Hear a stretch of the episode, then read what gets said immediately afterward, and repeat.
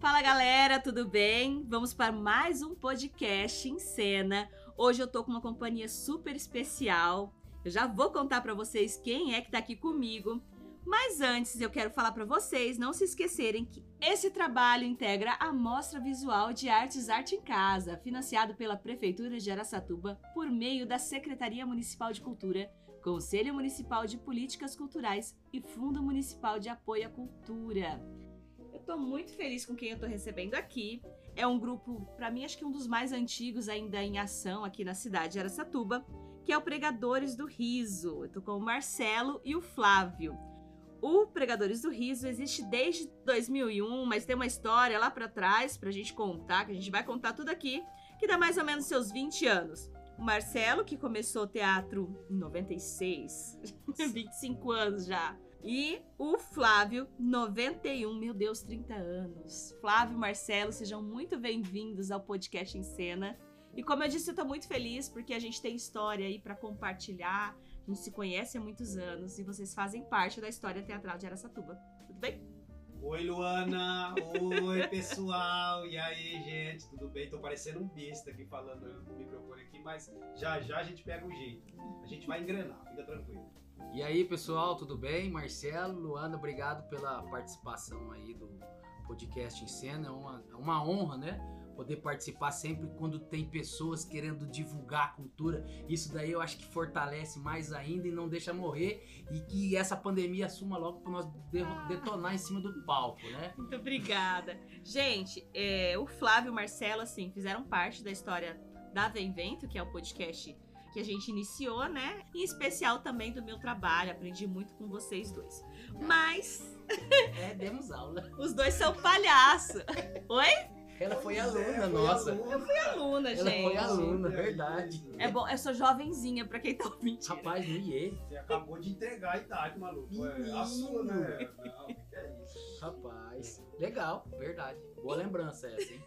Ô Flávio, Marcelo, como que foi pra vocês a transição de ator pra palhaço? Vamos fazer uma espécie de ordem cronológica da coisa assim? Eu vou começar lá atrás, o o 91, vou Tá. explicando. Aí quando a gente se encontrar, a gente começa os dois juntos, pode ser? Pode ser. Vamos falar do, do início do relacionamento. No início do É. relacionamento ele era sozinho, encontrou eu. Pois é, né? Então, eu, já falando de relacionamento já, as nossas esposas, olha que louco.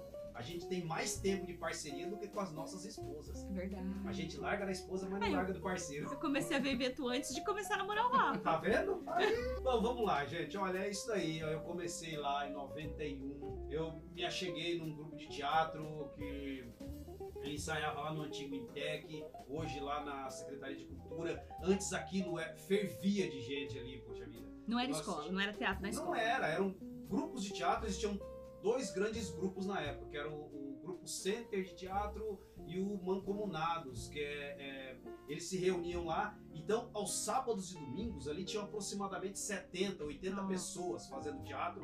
A gente terminava os nossos laboratórios, ensaios, e aí saía, a galera se encontrava, enfim, era uma loucura. Final de semana, uma época que fervia, fervia quantos o você tinha? Nessa época eu tinha 16 anos. Aí cheguei por lá, fui fazer teste num grupo de teatro. De cara eu não consegui entrar no grupo que era o forte lá, que eram mancomunados. Aí tinha um apêndice, vamos assim dizer, que era que ficava lá com o Vitor Emerson. E aí falaram: ah, tem esse maluco aqui que ele queria alguém que fazer o personagem. É, já tem esse cara aqui, ó. Leva, quer levar? Leva pra você. E eu fui lá fazer com a turma do Vitor Emerson. Que aí cheguei lá, foi onde eu conheci o André, que depois também foi responsável por ligar eu e o Marcelo no futuro também. Mas isso depois a gente fala mais pra frente. Então, e aí fui lá e por incrível que pareça, o meu primeiro personagem no teatro que eu recebi era um palhaço. Nossa. Era um palhaço você então. que é um, pa- um palhaço fofinho. Eu fazia, que era um palhaço triste, que a fala me lembra até hoje. Que era abram, abram caminho para o palhaço fofinho, que ele vem tão tristinho, contando lágrimas pelo caminho. E aí, no futuro, depois, 15 anos depois, quando a gente chegar nessa parte a gente fala um pouco mais, eu uso o nome de palhaço fofinho também. Mas enfim. E aí eu prossegui, continuei é, muito fazendo aí com o Vitor Emerson, 91, é, 92, aí 92 a acho que eu me destaquei um pouquinho lá no Vitor Emerson, o pessoal me puxou de lá. Eu voltei para o Comunados, aí lá eu fiz em 92 o Alto da Barca do Inferno. Fiz o Alto da Barca do Inferno, 93 fiz é, Quem Casa Quer Casa, 94 Antígona, aí 95 foi quando fez um espetáculo eu, o Zói, a gente começou um outro grupo muito doido que a gente fez um experimento. O Zóio é o André, né? O Zói é o André, é verdade. Um apêndice do apêndice. Isso, um apêndice Criaram do apêndice do apêndice. E, e 95, 90, de- que lá também, 95, eu conheci o. Teve o Eric também, que fez parte dessa parte. E que depois ele, inclusive, fez parte também. A gente vai contar um pouquinho sobre ele também. 95 para 96. E aí, finalmente, lá para 96, mais ou menos, lá na casa do André, numa época começou o movimento de RPG pela cidade e tal. Eu conheci essa figura aqui, nessa época aí, que também estava começando a entrar no, no meio teatral. E aí agora, bola É. contigo. Você O meu- lembra, Marcelo? O, o meu, o meu início no teatro, como ele disse, o André, o, o Pêndice da Pêndice, que integrou todo mundo no teatro aí. Tenho a agradecer ao André por ter apresentado o teatro para nós, porque ele que deu o caminho. E um dos mentores meu, no início, né, foi o grupo Mancomunados, que o, o Flávio tinha falado aí que teve no começo, que era o que estava mais nativa, que foi com o propulsor lá, o Alexandre Melins. Mas eu lembro que teve uma história que você não queria falar e que você fez uma lagarta. Ah, Não, não, eu vou é. contar. Ah, tá não, bom, conta, esse- porque eu lembro dessa história. Era o seguinte, aí me chamaram, porque era, era, era a história do, do RPG, eu jogava bola e não- eu falei, que, que teatro, que não sei o que, não, vamos fazer o RPG. Foi jogar esse jogo que era na casa do André, aí o André me apresentou na- no, no grupo de teatro.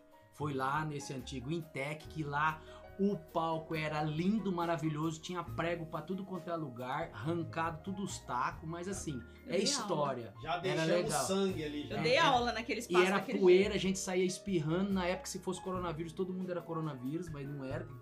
Era ensaiar, sair todo mundo tossindo, espirrando. Não tinha cadeira, não tinha nada. Era assim, era um espaço, era um barracão vazio. Era o que a gente tinha e dava o sangue para poder fazer o teatro. Que naquela época, ainda, eu acho que muito antes, até na época do Flávio, o pessoal sofria um preconceito, né? Teatro só tem Louco. é louco, o cara que não quer, sabe, sabe fazer nada, é, muita, mu- muito preconceito, né? Então, aí comecei, falei assim, ó, legal, fiz os exercícios, né? Conheci o que é teatro. E era toda terça e quinta o grupo se reunia lá. E nós estávamos indo lá. Beleza, exercício, né? Porque no teatro, quando a gente entra, a gente vai fazer exercício. É, Exercício do sabe, né, corporal, cara? exercício da voz. Vai sementinha. É, vamos, vamos Vai. exercitar. Legal, até então. Gostei. Apesar de que chegaram com os textos. Vamos descobrir agora a peça que vamos montar. Muito bem, vieram com Rei Solimão e Rainha de Zabá. Foi o Conquistado. Porque eu tô, ah, foi vários textos que tinha que ler, ler, ler, ler, ler. E era selecionado aquele texto que tinha. Rei Solimão e Rainha de Zabá. Aí eu já fui direto nos E personagens. era o Alexandre, né? Era o o Alexandre, diretor. o Alexandre, o diretor, e ele foi o, dos, o ator O Rei Solimão. O Rei Solimão. E tá lá, tal, tal, o que que tem? Esse daqui tem. O que que eu era? Eu era esperto, já fui lá, olhei no texto o que que tinha fala. Tinha os personagens que tinha fala. Tinha um personagem que não tinha fala. Esse daí, eu falei, é esse que eu vou fazer. Se for pra mim fazer, vai ser esse. Adivinha o personagem? Uma minhoca. Ah, era uma minhoca. Eu lembro, que, eu lembro da do figurino, Eu só trem. comia no palco.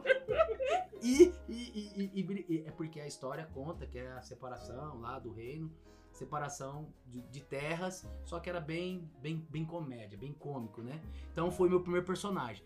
Sem fala. E tinha uma menina que não falava também. Não. Aquela menina que também ganhou vários Não, prêmios. não. Gama, é, é- é- na, na verdade, ela tinha uma fala. Então, Aham, quando tem ela uma falava assim, fala- ah, hum, É, ela tinha essa fala, ela tinha. Imaginou? hum. Você ensaiar uns seis É. meses pra entrar e falar. Sei. Ah, hum.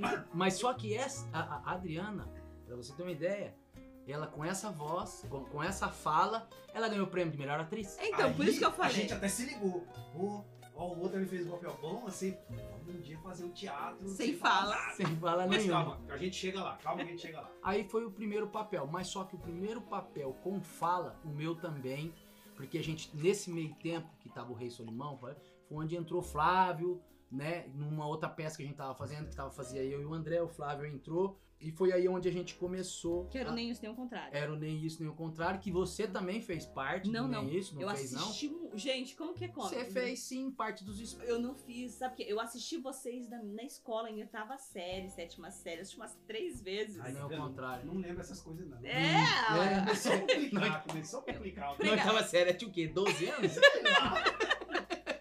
Gente, eu era louca por essa peça. É. Eu era louca, eu acompanhei vocês na escola. Eu lembro, assim, da gente. Olha como que é, né? Ator, pra gente que tava no- na escola, pra mim que sonhava também fazer teatro e ser atriz, eu, a gente passava às vezes via os atores naquele banco do Teatro São João, só esperando que tinha acabado a sessão. Já ficava apaixonado, ficava louco pra entrar, pra querer saber da história, de como que era. E eu lembro de vocês no palco. Eu lembro. É- é- essa peça, o Nem o Contrário, foi a peça que eu Não comecei... bate na minha mesa. Não bate batendo no paninho. no paninho. Eu, eu fui. Era a peça do Nem o Contrário, foi a primeira com fala. Mas Você só que que muito bem. aconteceu? O que, que aconteceu? Pra mim falar, que é igual ele falou, o primeiro personagem dele foi um palhaço que ele teve fala. O meu também foi um palhaço. Eu tive que, nesse processo de criação do espetáculo, que a gente passou por um tempo, que a gente levava bastante tempo fazer, é não não. era fazer coisa rápida, tinha que estudar, era ler, reler o texto, ver a entonação, o que, que precisava, era muito bem cuidado. Eu, como agora não tenho fala, mas a gente, a, a última peça nossa tá com criação ao quê? Quando a gente pegou pra estudar, foi o Nossa, a última palhaço. tem 12 anos? 12 anos, A a, última criação. mais Então, assim, nova tem 12 anos. um, um processo de criação de passagem, eu não sei como que tá agora na atualidade, entendeu? Se, se o pessoal tá tendo esses cuidados minuciosos para que você não chegar no palco e sair perdido. Então a gente tinha isso aqui. E aconteceu de eu ter que substituir uma, um, um, um ator que o, o, o Simão me chamou para ir fazer um palhaço que era era uma peça do era um bufão Castelo de Mulumi Ah, tá. Castelo de Mulumi e eu fazia o bufão. Aí me chamaram, é, o, o, o Antônio Carlos Simão, que era o, o- o nosso artista, é ainda, né? O artista plástico, confecciona muito. Cenógrafo, o né? cenógrafo, né? Ele, Ele foi, foi trabalhar anos em ele São fez Paulo. o cenário, né? Ele, fez, ele que é- fez o é nosso A cenário nossa também. costurando lá no fundo da casa. Lá Ele atrás. fez, ele leva o título de cenógrafo, o Flávio considera isso isso no, no- no É, e grupo. ele ficou anos trabalhando em São Paulo. E, e, e aí ele me chamou, aí eu fui fazer esse no Castelo do Murumbi, eu fiz o palhaço bufão ali. Aí eu peguei, era um texto que tinha algumas 50, 60 falas, que eu já tava com habilidade de, de, de- de decorar texto, já tinha as técnicas, então aí eu falei, não, eu vou fazer. E fiz uma semana e entrei. Então só pra justificar que também fiz um primeiro personagem palhaço, tá? Mas naquela época dava Patum, pra viver de teatro? Não, né? É, De jeito nenhum. Ó, Como que era pra produzir Assim. teatro naquela época, gente? A gente pagava pra fazer. Ué, ó, é, a gente pra ir num festival, vendia pizza, fazia pit stop, pra poder ir pra um festival de teatro. porque não tinha ajuda, recurso da prefeitura, né? Que, por exemplo, a, a cultura nunca teve. Mas um, resu- um- um resumão nesse, nesse início que, que, que foi muito bacana, né? E o aprendizado de tudo é, pra mim, né? Eu comecei não querendo, minhoca, não querer fazer minhoca, não falar nada, queria ser uma estátua, e depois já desenvolvi como um palhaço. E o que me ajudava Mas a nesse minhoca era muito processo cômica também, você fala né? assim, nossa Marcelo, mas você pegou e já começou a fazer o palhaço, como que foi? Porque o que acontece? O Mancomunados, eu falo Mancomunados que foi no início de tudo. A gente tinha muitas tentativas de você mostrar o seu palhaço, sabe como? Animações de festa. A gente, eu já animei Nossa. festa aqui de Eu criança. fiz animação de festa que- pra você. Ai, meu Deus do céu. De Ai, tá vendo, festa, tá de vendo, tá festa. vendo? Não, mas então, aí eu virei o festeiro, né? Que eu comecei a chamar todos os amigos pra Ah, não, trabalhar isso junto. aqui vem outra parte empresarial que aí eu quero falar depois também aí. No Nossa, decorrer do verdade. Calma que, a gente- Gente calma que a gente do céu. chega lá. Segura esse podcast. Nesse, nesse meio tempo foi onde eu aprendi parte circense, como malabarismo, como andar de perna de pau, pirofagia. pirofagia, fazer palhaço. E aí eu fazia isso junto com o André. Aí nesse meio tempo a gente ia, nós tínhamos um palhaço, meu, meu palhaço chamava, era, era Paf e eu Zap. Eram, os, Ah. eram os dois palhaços que tinha. E a gente tinha umas. Nós não tinha sequência de figurino, a gente catava ia nas roupas dos brechó que tinha, sabe? Não tinha criação, não tinha nada. Parecia, sei lá, literalmente, como todo mundo fala, parecia um palhaço. Não é, não é um palhaço. O palhaço tem uma, tem uma sequência, né? É. Não é você colocar um nariz de palhaço e sair falando, sou palhaço. É que Entendeu? confundiu muito, né? O nome É. virou uma- um termo muito É, banalizado. E a gente Por um bate. tempo. A gente por um bate. tempo. Agora estamos passando por uma fase bacana que o palhaço ele tá tendo uma uma visão melhor do que é o palhaço. Antigamente. Depois a gente vai falar também dessa questão a gente começou questão de clown, palhaço. Vamos trocar É, ideia sobre isso também. Mas eu falo que muita gente que não conhece o termo. Ainda fala, fala às vezes, ah, você é um palhaço. São palhaço. Eu brinco porque eu uso esse, eu tô usando esse- essa referência porque eu, como mãe, me cobro. Às vezes eu falo assim, Rafinha, se eu te pegar fazendo arte.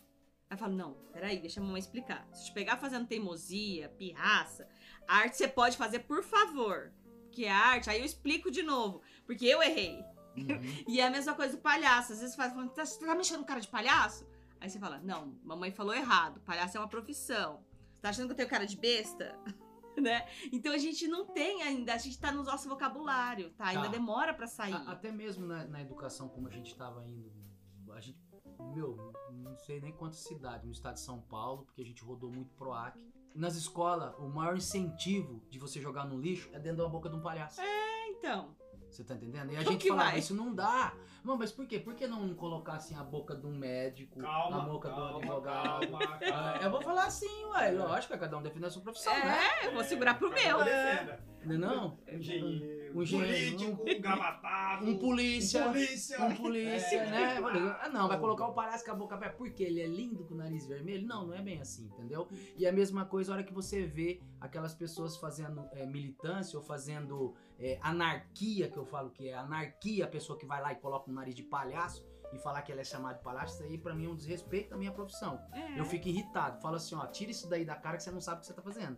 Então, gente, né, Banaliza. irri- Banaliza. Não, você vai colocar um nariz de palhaço. Se você tivesse usando o nariz de palhaço que, como você não teria ido e acontecido o que aconteceu com você. Porque você ia ser muito mais inteligente que você é agora. O Então, palhaço, ele Cara, finge de é. perdedor. É. Mas ele é o mais sabido da bagaça toda. É, A então. verdade é essa, o palhaço ele brinca que tá perdendo. A brincadeira do palhaço é enganar todo mundo. E outra Eu coisa. engano todo mundo. O palhaço ele tá.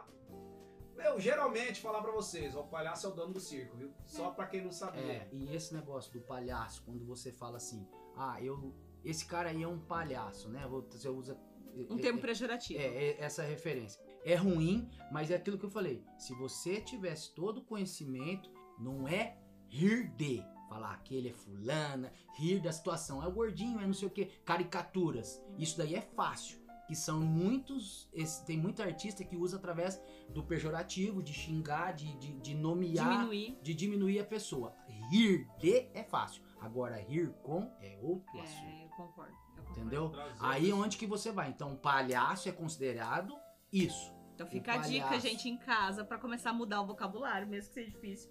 Vai se policiando aí, porque olha, é difícil às vezes. Eu falo, não acredito que eu trabalho com isso e faço isso às vezes, fico com vergonha quando eu faço. Mas é- esse foi o início. Vamos partir para outro assunto aí, E que a aí gente vocês fica aqui viraram até amanhã, né? pregadores. Aí foi- é. nessa reunião, nessa Hum. reunião quando entrou, que a gente tava nesse processo do nenhum contrário, foi um processo de tudo, de aprendizagem. E a gente teve o contato, onde foi o quê? O que, que a gente fez? Cara, em o primeiro contato Aquele- nosso que a gente teve no numa curso. oficina da Galeria Itaú Cultural, é, em Penápolis, que eu, aliás, eu gosto muito da cidade de Penápolis. Eu, eu, Colevate, passou, nosso Levate, amigo, uma abraço. galera. Pô, a gente começa a falar dessa galera aí. Era uma época que os festivais de teatro, o Festival de Teatro Amador, a gente ia, a gente passava. é, tudo bem que o pessoal falava que foi um povo de teatro meio vagabundo, né? É que a gente não tinha outra coisa, a gente se dedicava Se muito. eles tivessem ideia do que era vender pizza pra ir viajar, É. eles Não, a gente passava uma semana no festival de teatro, comendo lá as custas do festival. Hoje em dia, você vai em festivais, vai. Vou falar aqui um termo estranho, mas como os festivais de teatro você se profissionalizou, é, os, tea- os festivais de teatro, você é selecionado para participar do festival de teatro. Então você vai, você é contratado para ir lá apresentar. Você chega no seu dia da apresentação, você se apresenta, no outro dia você tchau, vai embora. E aí você não troca ideia com ninguém, é uma delícia. Você não naquela aprende. Porque eu acho que o legal, na minha. Eu lembro que eu cheguei É, a participar, acompanhar. Era a troca. Você ter aquele momento que você dialogava depois, que você Sim. conseguia conhecer o outro grupo, o outro grupo te ensinava alguma coisa, Sim. e, e aquela troca era muito produtiva. Sim. E hoje não tem mais. Eu, pois eu sou um que eu brigo hoje pra gente tentar voltar, sei lá, pelo menos que os festivais se encaixem aí pra ter pelo menos por 3, 4 dias, segurar um grupo ali, tentar falar, ó, falar, ó, beleza, é contrapartida, viu? Você tá vindo fazer a apresentação dia tal, mas você tem que ficar dois, três Vai ter uma dias. atividade formativa no E- dia tal e um encontrinho no outro dia. Pronto, Lá bacana, ótimo. dia dia. Boa É, ideia. vamos lá. Agora voltando então lá atrás lá. Participamos em Penápolis, foi onde eu ganhei meu primeiro prêmio de teatro lá em 94. Ih, faz tempo. Aí, a gente lá assistiu Vi escrito na pedra. quase. Foi na madeira. Foi na madeira. Era uma madeira, foi quase. Ô, maldade. viu? Vai lá. Começo de 2000 a gente fez esse curso lá em Penápolis, pela Galeria Itão Cultural. E aí a gente teve contato com um camarada com uma coisa que a gente começou a entender que chamava de, de clown. Era a técnica do palhaço dentro do teatro. Era uma coisa que elitizou para que o palhaço poder, eh, pudesse ir para o teatro, elitizou o trabalho do palhaço, porque era o teatro era aquela coisa, ó, só os intelectuais e pá. O palhaço era um Mal ser sabia muito. ele. Não sabia isso. o palhaço era um ser muito pequeno para ter ido invadido o teatro. E, e o palhaço invadiu e tomou conta. Hoje, você vai num festival de teatro de, sei lá, de 20 peças, tem umas 10 que é de palhaço. Depende da linguagem do festival. É, é muito louco, é muito louco. E aí o que, que aconteceu? A gente assistiu, conheceu esse, esse universo clown, começou a conversar, e o espetáculo que passaram pra gente assistir na época foi um espetáculo francês é, chamado Dos Adeus, que era um espetáculo com dois artistas, baseado no Esperando Godot, de Samuel Beckett, e eram duas figuras clownescas, vamos falar assim, esperando algo. Ou seja, o que a gente brinca com o palhaço, clown, ele está sempre com fome, ele está sempre em busca de algo, ele sempre precisa de alguma coisa para que. Esse é o grande conflito do palhaço, precisa de alguma coisa. E aí, a gente assistia esses dois adeus, a gente conversando, e num determinado momento, eu e o Marcelo a gente se aproximou. Falou, cara, a gente podia fazer uma peça assim, sem falar nada. Já pensou? A gente pode viajar o mundo e fazer o espetáculo. E aí, nesse dia, surgiu essa primeira fagulha. E aí a gente ficou sentado perto um do outro, aquela coisa assim, troca de olhares. Começou o namoro. É, o que, que nós vamos fazer? O que Gente, mas fazer? sempre é um namoro, né? Eu falo isso porque é brincadeira, mas não é tanto, porque é, tem que ter uma intimidade muito grande pra realmente dar certo. Se não tiver intimidade, acho que o negócio rapidamente desanda ou vai ter uma dificuldade muito grande em cena, né? Porque se não rolar essa intimidade antes. E logo que a gente saiu dali, a gente começou a conversar sobre um espetáculo que ele seria feito sem falas. Isso a gente já tinha definido. Ia ser feito um espetáculo sem fala nenhuma. Aí, é, nesse, nesse primeiro contato aí, a gente chegou aí pro Solar da Mímica para fazer com o Alberto Gauss. Ah, verdade. Então você ia, ficava internado numa parada lá numa chácara, sete dias sem acesso à televisão, rádio. Vou nem falar celular porque não tinha. época. Telefone, né? É, telefone, é, ligar. telefone, não podia ouvir rádio, não podia. E o principal, açúcar. Não podia ter Ai, assunto. pra quem não Porque açúcar Hoje, com é certeza. um grande inibidor do riso falso. Não, não, não. Ah, Ó, falei errado. É, o- o açúcar ele tinha É facilitador. falsa alegria. Falsa É, porque alegria. eu mesmo, Ei, Nessa idade, se eu bebesse Guaraná Paulistinha, eu ria. O açúcar Mas te só que não era feliz. Não. Não, fala assim, não era. É, é tipo uma fa... Não, era felicidade É, real. né? Era impulsiva, né? Igual eu acho que se tomar droga hoje. Aquele, como que é aqueles remédios de Mas quando a gente chegou. Analgésico. É, analgésico? quando a gente chegou lá nesse Solar da Mímica para fazer essa, essa internação como clowns, que o nome era. como que chamava Onde está o clown? É, onde está Onde o está o clown? Porque era esse mergulho mesmo para poder descobrir o seu ridículo interior, que tinha essa parada toda, né? essa, essa coisa romântica que era até então o clown. E tinha outro alguém que era palhaço aqui na cidade, assim, palhaço, que estudou a trajetória ou não? Hum, Até então. até Não, então não. a gente não, não tem. Tinham alguns. A gente Palhaço de pesquisando festa. depois. Não, não. Não, alguns uma palhaços pessoa que- de circo. Hum, Isso a gente sim, depois sim. conversando. É nato, né? Esse É. daí é o, é, o- é o- é o, é o do pai pro filho. É. E eles fazem isso porque, na verdade, não é porque eles. eles tão- É a comédia de arte brasileira. é, o que que acontece? O Alberto Gauss, assim, vamos falar assim, eu vou entender alguém que vai dar, principalmente quando o Flávio vai dar algum curso de palhaço, ele pegou o quê? Uma base de alguém, entendeu? Então, assim, quem tá ensinando aquilo lá, ele pegou a base de alguém. De onde veio? Tradicional circo dos bufões. Ponto. Isso. Isso quando a gente começou a se questionar. A gente começou, o nome do espetáculo original que hoje é Sonhos de Palhaços, o original era Um Dia de Clown. Eu lembro disso. Um Dia de Clown era o nome original do espetáculo, mas aí a gente pensando na questão Um Dia de Cão, que era um dia de conflito entre um racional e um emocional, que nós pegamos esses dois, esses dois pontos do branco e do Augusto para o pessoal entender. É um total, o branco totalmente racional e o Augusto totalmente emocional. Então nós pegamos os dois, colocamos os dois em um dia de conflito. Esse um dia de conflito ia ser um dia de cão, um dia de cão, um dia de clown. E a gente começou, né, com aquele, pô, não, que clown, eu, eu- eu- perdão, palhaços do Brasil, Ah, todo Perdão, mundo tem uma perdão. fase pra começar. e aí eu aprendi que o clown era uma questão de um palhaço que estudava. E o palhaço, a gente botava o palhaço no circo, os palhaços num, num lugar menor, a gente colocava. Não é mentira não, gente. Muito clown que tá É aí. igual, ia fazer animação de festa, ia pegar um palhaço, pegar qualquer um. É, pronto. Qualquer um. Isso, e, e- e aí o que aconteceu? Só que com a gente aprofundando no estudo, a gente via que os clowns, os grandes clowns da época, os mestres deles eram quem? Palhaços. A gente falou, opa, peraí, tem alguma coisa errada nessa parada, gente. Tem alguma coisa errada. Tanto que no decorrer da nossa história, é, começou, foi um dia de clowns, pregadores do riso. Depois, em 2004, eu fiz um curso também com o Cuticute, que é o Márcio Libar, no Teatro de Anônimo, em São José do Rio Preto. A gente Ah. passou a participar de alguns encontros. A gente encontrou um pessoal em 2005 no Janeiro Brasileiro da Comédia, que é a galera do, do- Foi muito louco, a gente encontrou a galera do. Os melhores do mundo da comédia, que hoje Hum. não tem, que é o carequinha lá, como é que é o nome? O Jajá. Nossa, Já, já. eles eram ótimos. Pô, turma louca, a gente trocou ideia com eles lá. E aí, quando foi 2006 para 2007, eu era aquele cara assim, o encarregado, o Marcelo era encarregado de fazer a gente ganhar dinheiro, e eu era o cara encarregado de, de, fa- de buscar, estudar e pesquisar. Então a gente fez uma Um- combinação. sempre tem, né? Um pé no chão, um pé no ar. É, eu era atrapalhado. Esse foi. Teve um tempo, vamos falar um pouquinho que Não, só, só, pra, só pra ficar Ah. bem claro que esse branco e o Augusto, É. Ah, pra é, elucidar, que eu acho legal, É legal. é, é, todo mundo já, já viu ou assistiu Gordo Magro.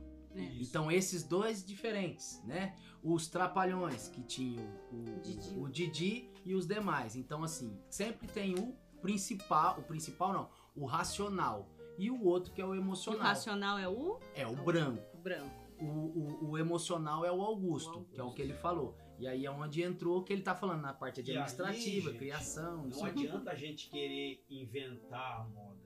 É o que você tem É. dentro de você. O palhaço, ele é um tipo muito verdadeiro. E me diz uma coisa, desculpa cortar. Qual que é a diferença entre clown e palhaço? Porque eu já ouvi várias histórias, mas queria que vocês que entendem falassem o que, que é clown, o que, que é palhaço, se é a mesma coisa em. Num desses encontros de palhaços que eu estive no Anjos do Picadeiro, lá no Rio de Janeiro, que onde nós sentamos em 200 e estávamos em 200 e poucos palhaços do Brasil reunidos e quando se reúne, a galera imagina, aí, gente, primeira coisa, você imagina assim, ó, uma sala e 200 e poucos palhaços juntos, imagina. A pessoa fala assim, nossa, deve ser uma coisa psicodélica. Pelo contrário, É debate. era uma coisa conversada, a gente debatia, a gente inquiria um dos outros, por exemplo, a gente queria saber como era a realidade social onde cada um vivia. Os palhaços, quando se reúnem, eles falam sério pra caramba. Os palhaços, quando se reúnem, eles estão preocupadíssimos com tudo que está acontecendo à nossa volta. A gente tem essa preocupação. O palhaço em si. E aí surgiu, num dos, do- das conversas, para a gente entender. O palhaço ele é um observador e crítico do comportamento humano. É isso que o palhaço é. Ele observa e critica o comportamento humano. Mas enfim, e aí surgiu. Aí teve um palhaço que ele falou uma fala que eu guardei muito essa fala. O clown, na verdade, é uma técnica de estudo do palhaço. O clown hoje ele é uma técnica para se estudar o palhaço. Ou seja, aquele palhaço que ele vai aprender aos trancos e barrancos dentro de um circo, ele para entender, ele vai absorver, entender, ah, poxa, 10, 12 anos, poxa, entendi agora o que é um tempo da piada. Então, clown é uma técnica que ela diminui esse tempo de aprendizado. Basicamente, se a gente parar para analisar isso hoje é e aí esse, esse camarada falou, o palhaço chuchu, Luiz Carlos Vasconcelos. Só para situar vocês, aquele maluco que fez o, o Dr. Drauzio Varela na série, no filme Carandiru. Hum. Ele é um grande, um dos nossos maiores palhaços da atualidade. Tem grandes artistas que a gente nem sabe que faz. Que é Mas palhaço da aquele um que Filma. faleceu também, perdeu, tava fazendo Qual? gravação. Domingos Montanher. ontem. Ai, eu assisti. ele- Palhacíssimo também. Nós assistimos juntos uma vez, depois eu assisti Palhaço de dos novo. grandes, era palhaço dos grandes, Domingos Montanher. Enfim, e aí nesse dia, nesse encontro, que o Domingos Montanher inclusive estava também, quem falou foi o Luiz Carlos Vasconcelos, e ele falou isso. O clown é uma técnica para você encontrar o seu palhaço. Ponto. Basicamente é isso. Clown é um caminho. O palhaço é o objetivo. Porque eu lembro, coisa assim, né? A gente participava de várias oficinas e ficava até meio confusa. Porque eu acho que não tinha nada definido e cada um falava o que sabia por cima. Eu lembro de ter ouvido que o clown era porque ele era mais. Primeiro que era um termo americano, depois que era um termo do clown porque ele era mais, mais limpo, né? Mais clean, sem ser aquele palhaço de circo que a gente vê com muita informação. Aí depois eu ouvi que o palhaço. Mas Tá. aí vem um outro detalhezinho. É o palhaço que nós conhecemos. Porque quando a gente começou a pesquisar o palhaço em alguns circos, a gente, eu vi. Era limpo, Falei, né? cara, um palhaço num circo, sei lá, vamos lá na Itália, que é um grande berço. Eu Falei, meu, era muito mais limpo que um dos clowns mais trabalhados e limpos. Era um Charlie Chaplin. Em direção, em direção. Ah. Vovó Mafalda hoje, que é o que meio que puxou, né? As mas acho coisas. que quem escuta mais o podcast não sabe nem quem é a Vovó Falda. É a Vovó Mafalda. É é o que falar vende o baú da Patati coisa. patatá, é melhor você falar. Ah, pronto, patati patatá, que é verdade. vovó Mafalda, mas... É, É, é, é é? Mas mas, é- ma- mas isso daí que deu essa cor, né? E isso deu uma misturada boa, deu uma, uma mesclada boa, a gente passou a, a pesquisar mais e nesse, e nesse aprofundamento, até então nós fazíamos um espetáculo, que era um espetáculo base- baseado em pantomima e onomatopeia, Explica o que é pra quem tá ouvindo. pantomima gestual corporal, onomatopeia são aqueles sons que você faz, por exemplo, a abelha, a abelha faz... Peraí, onomatopeia são sons que a gente solta pela boca. Gente- pela Isso, de preferência. é. Você vai ler uma porta, a porta bate, blam. Um avião passou, uau. Se reproduzem. Onomatopeia. Não tem palavra, nenhuma palavra. Não, é, é, a, gente, a gente fala, a gente usa onomatopeia, mas aí a gente aprendeu que lá na verdade é um linguajar clownesco. E Ou a então, pantomima, qual que é a diferença dela e da mímica? a mímica ela é exata, Perfeita. muito perfeita, bem feita. A pantomima é só a situação corporal acontecendo de forma mais exagerada para as pessoas entenderem o que está acontecendo. Porque às vezes o pessoal tá acompanhando, não faz nem ideia. E eu já sabia Isso. por cima. Então, beleza. Aí a gente, a gente tinha, né? Lá em 2000 a gente criou e falou, cara, esse espetáculo que a gente criou aqui, a gente vai ficar por no mínimo 10 anos, hein? Falou, não, vamos ver se a gente chega a 10 anos. Era o objetivo lá atrás. 20 anos. É, pois é, em julho agora vai fazer 21. É, se fosse ruim não teria durado, né? Teria é. durado bem menos de 10 até. É o que a gente fala, que isso virou uma discussão depois. Um dia, quando a gente estava lá perto dos nossos, nossos 10 anos, que era a nossa um dia chegaram pra gente e falaram, nossa, mas gente, vocês não vão trocar, é, mudar esse espetáculo, não? Fazer um outro espetáculo? O espetáculo de vocês, vocês já estão há 5, 6 anos apresentando. Foi quando a gente falou uma, uma grande mudança que até então tinha-se muito aquela questão do projeto escola. Você Uhum. fazia, rodava nas escolas e terminava, montava um outro espetáculo pro próximo ano. E a gente não tinha muito isso. E a gente falou, cara, peraí. E também porque se rodava só nas cidades num distância de 300 km no máximo, né? Porque se rodasse, É, se tentasse rodar dois, três estados, o espetáculo de um ano no- pra companhia nossa não dá. Dura, a gente tem o mesmo, os mesmos três espetáculos até hoje. Olha, aí o pessoal falou. Renova, né? A Falou, galera cara, renova. E as cidades ah, são muito Isso, a galera renova. Só que a gente botou na cabeça e falou, cara, peraí, mas a gente apresentou em Araçatuba, apresentou na região. Pô, dá pra gente apresentar em outro estado, em outro É. país, em outro- e depois em 2010 a gente conseguiu. Um outro objetivo também era montamos um espetáculo. Ah, tá. Gente, aqui é a Sky participando do podcast em cena. Faz parte. Um outro objetivo. Ah, e ela responde. Deixa, é, Um não, outro ela quer objetivo? sair. do espetáculo em pantomima e onomatopeia era que nós podíamos apresentar para outras linguagens, para outra um outro país, por exemplo, que a pessoa ia entender. E aí a gente conseguiu em 2010 que a Cleusa Borges da companhia Dragão 7, deixa eu falar isso porque é, teve um, um- um evento lá que o pessoal lá de Portugal pediu para mandar. Eu não lembro se eu falei o nome dela, se eu não falei. Ah, mas antes disso vocês começaram a montar ProAC, essas coisas. Ah, não, tá. Não, É. e Não. antes disso a gente Não. montou o espetáculo com falas. Pediram em um É. festival, que a gente montou em 2007, mais ou menos 2008, a gente montou os palhaços no olho da rua. Porque os jurados, os debatedores queriam que a gente apresentasse um espetáculo que nós colocássemos fala na boca desses nossos personagens. Eles duvidaram da capacidade aí que É. era que você falasse, né? Porque tinha muito isso, né? E começou no Nós nunca conseguiu agradar Toninho Não do dá, Vale. não né? dá, Toninho do Vale. Não, nem fala. nem Toninho do Vale. Era ele, Toninho do né? Não, Toninho Deixava do a gente Vale uma louco. vez, em 2007. Ele queria, queria, 2007, queria que eu- nós falava. em Ponta Grossa, a gente num festival em Ponta Grossa, chegou o Toninho do Vale. Terminou, pô, apresentou e tal. Mas eu falo que foi uma, uma das melhores críticas que nós já tivemos até hoje. É uma das melhores críticas que nós já tivemos até hoje. Não sei se, na sua opinião, pode ser, mas pode ser porque a gente já conversou sobre isso. Terminou, aí vai pro debate. Olha, muito bom o espetáculo de vocês. Eu sou fã do espetáculo de vocês, mas tinha muito festival que a gente sabia que ele não chamava a gente, mas enfim, sou fã, gosto muito. Eu já falei que eu quero ver vocês falando. Só que esse personagem de vocês, o que vocês estão fazendo é uma covardia com os atores aqui do festival. Porque eu olho para esse personagem de vocês e esse personagem de vocês, vocês não estão mais representando, vocês não estão interpretando. Isso daí para mim não é interpretação.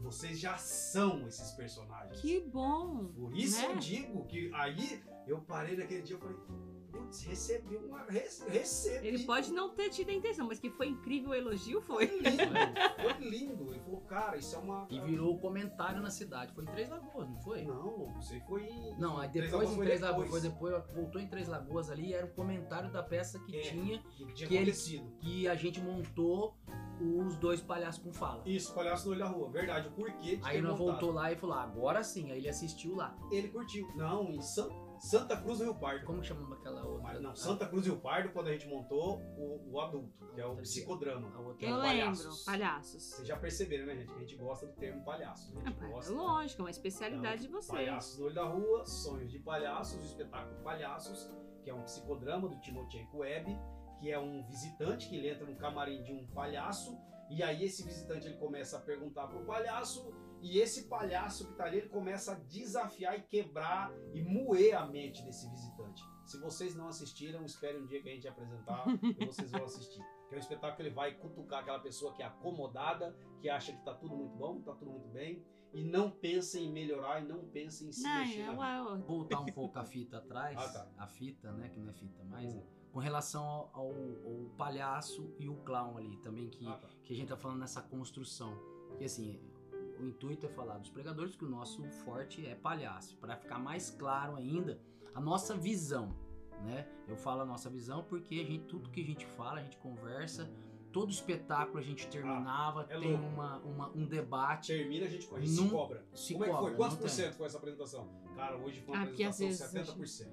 aqui a- aí que, que- aí que, que você levanta com essa informação que o palhaço assim ele é todo psicológico É, muitas vezes a gente apresenta apresentou já para faculdades de psicologia pessoa cada um tem uma análise por quê o palhaço é o que- é aquela fala que o Flávio disse observador e crítico do comportamento humano você tá lá crítico naquela forma sem zombaria então o que que acontece? Como que você vai buscar e aquele negócio, né? Que tem muita criança que tenha medo, tinha, tem medo do palhaço porque aquele palhaço foi muito é, é, é, estrapalhado, né? O que que acontece? Chega e dá um susto, porque não é assim, igual E Doutores da Alegria. também, né? É, Hoje em dia tem muito jogo e filme que. o que que acontece? Aí o- a pessoa quer fazer teatro, queria fazer o palhaço, aí onde que criaram esses outros palhaços de renome, que tem boneco, que tem isso, que tem aquilo, mas entrou toda uma produção atrás e colocaram musiquinhas. Então o que que acontece? Hoje você diz, a visão do palhaço, ela tem N's. E agora colocaram o palhaço, agora não, já vem colocando em brinquedo, em brinquedo não, em, em filme de terror, como você falou. It, não sei o Não, que. mas tinha antigamente. Tinha, É que mas a só gente que não, era associava tão. tanto. Então, porque não fazia tanta referência, mas isso daí uma criança que assiste um filme desse, ele não vai gostar, principalmente porque leva a bola vermelha, que é o ponto chave do palhaço. Então assim, esse Vocês sofreram estudo, esse muito em apresentações com criança pânico? Não, Vou falar uma coisa Não, assim, seguindo essa linha do Marcelo aí. É, porque a gente não fala, eu acho que era uma das dos estudos que a gente E era seguiu. mínimo, né? Também era É, tudo muito delicado. não, A existem gente ganha a plateia introdução. antes de estar no palco, Isso, antes de entrar no palco, com a voz. gente já tá com a, com a plateia na mão. Então são E a gente técnicas- sabe na hora que tá. E quando não tá também. Se não tá, já, já vai falar, ó, vai dar merda. É. Um exemplo. É, Antes você de sente, entrar. né? É, você sente a antes de plateia entrar, também. Já não tá legal. Ou esse público vai arrebentar. No primeira gargalhada que o público solta, sem a gente tá no palco, só com onomatopeia Isso. De do fora. fundo, De fora. que são uma coisa assim, olha só que legal, a entonação. O que, que a gente fala? Eu chego, é o nosso, não tem fala, mas é a onomatopeia. Tá, tá. Tá, tá. Yeah. E ele- e eu falo, Tá, tá, tá. tá.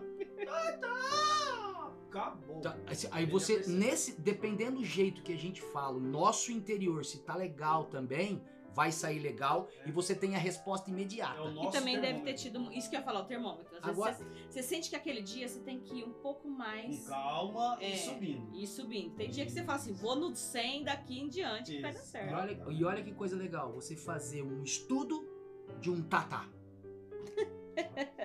O e tatá como faz? É grande. Como que faz esse estudo do Tatá? O estudo Ah, tatá ou somente no palco. mais Não tem de- jeito de você ensaiar o tatá. A gente parou de contar A gente com mil deve- apresentações. É. Com mil apresentações a gente parou. Falou, "Ah, velho, para que eu já me. Eu.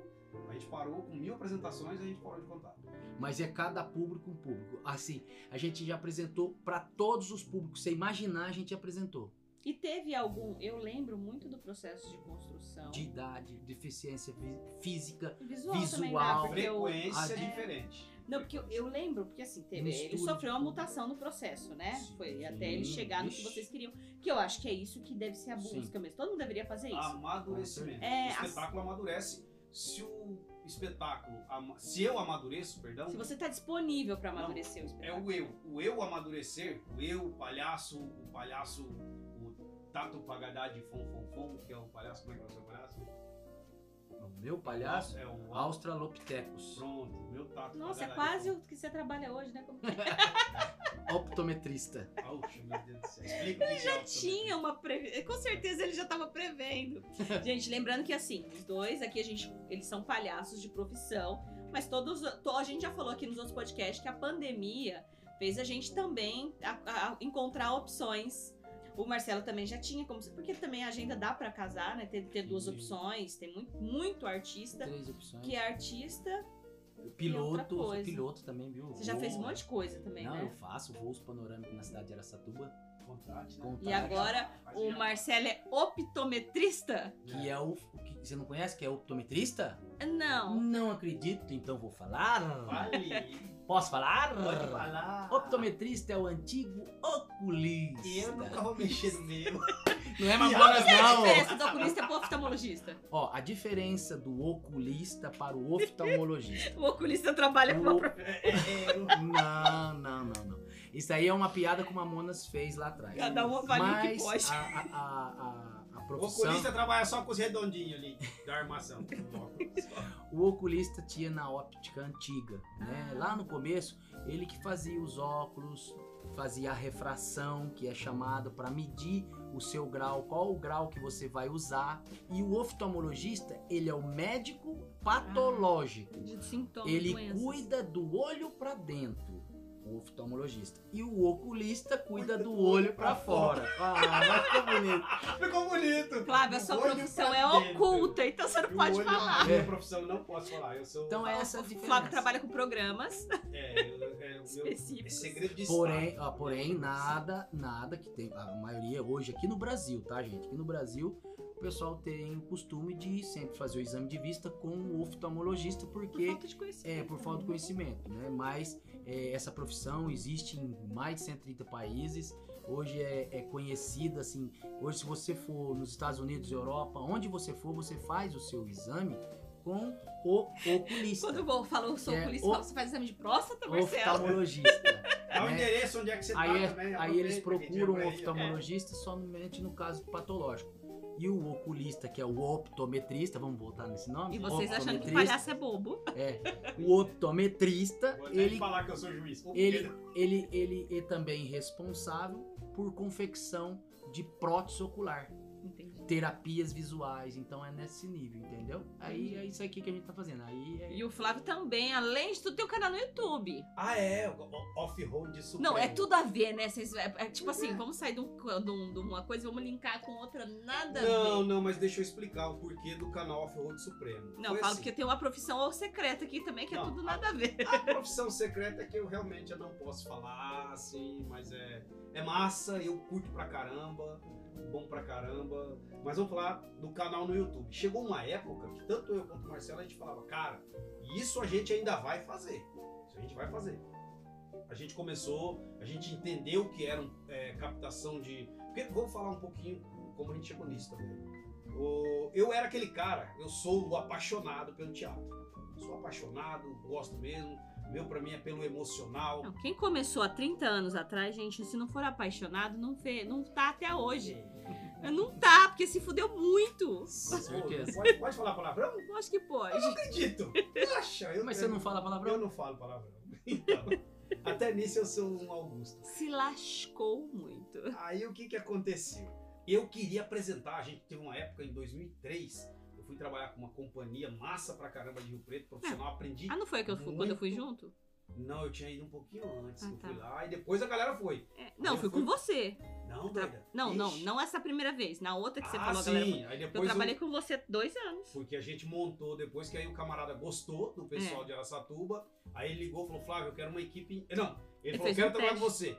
Aí eu falei: eu quero uma equipe inteira de Araçatuba. Falou: porque antes eu tinha que viajar pra lá e pra cá. E ele abraçou o zap aí. Ele falou: não, então beleza, monta a equipe por aí. E aí a gente conversou, fez o teste, a galera, uma galera fodástica passou, verdade é essa. Ai, obrigada. Pronto, mas foi. mesmo. Obrigada. A gente fez os três porquinhos, o lobo trapalhão, fizemos o sargento melhor dos sargentos de milícias e foi mais, já tá Não, começando a e enrolar. é já, o circulação pessoal- enorme, né? Foi louco, a gente fazia o quê?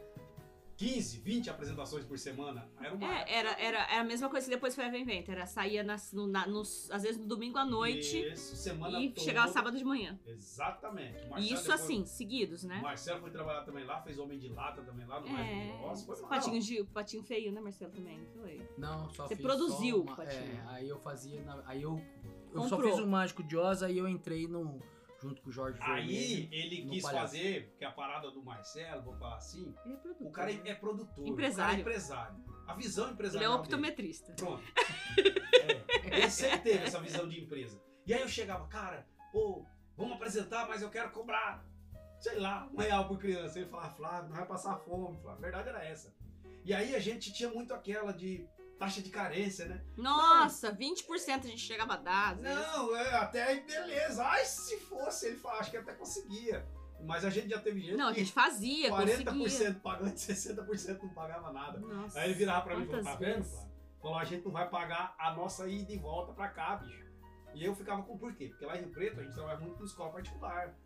Me cortava o coração quando eu tava passando na rua e aí eu mostrava pra criança, ah, o que, que é isso, palhaço? O que, que é isso? Aí você entregava o ingresso Entregava de 20 ingresso. reais. A criança olhava e falava, meu Deus do céu, que tem caro, eu não vou num negócio desse nunca. E aí isso ficava na cabeça. Aí o Marcelo entendeu isso, foi quando ele falou, então vamos fazer o seguinte, eu vou estudar um jeito da gente conseguir então captar patrocínio pra gente trabalhar para as crianças carentes. E aí foi onde ele começou a bater nessa tecla aí, rodou, rodou, rodou, encontrou o PROAC, que é o PROAC CMS, e aí nesse ponto, ele na cidade, ele foi o grande precursor Foi. dessa parada para que a gente conseguisse entender o que era um projeto, os editais. E ainda assim, eu acho que depois de vocês, foi muitos anos até alguém fazer. Ninguém. Hoje, que você vê o pessoal montar, né? Você fala, nossa.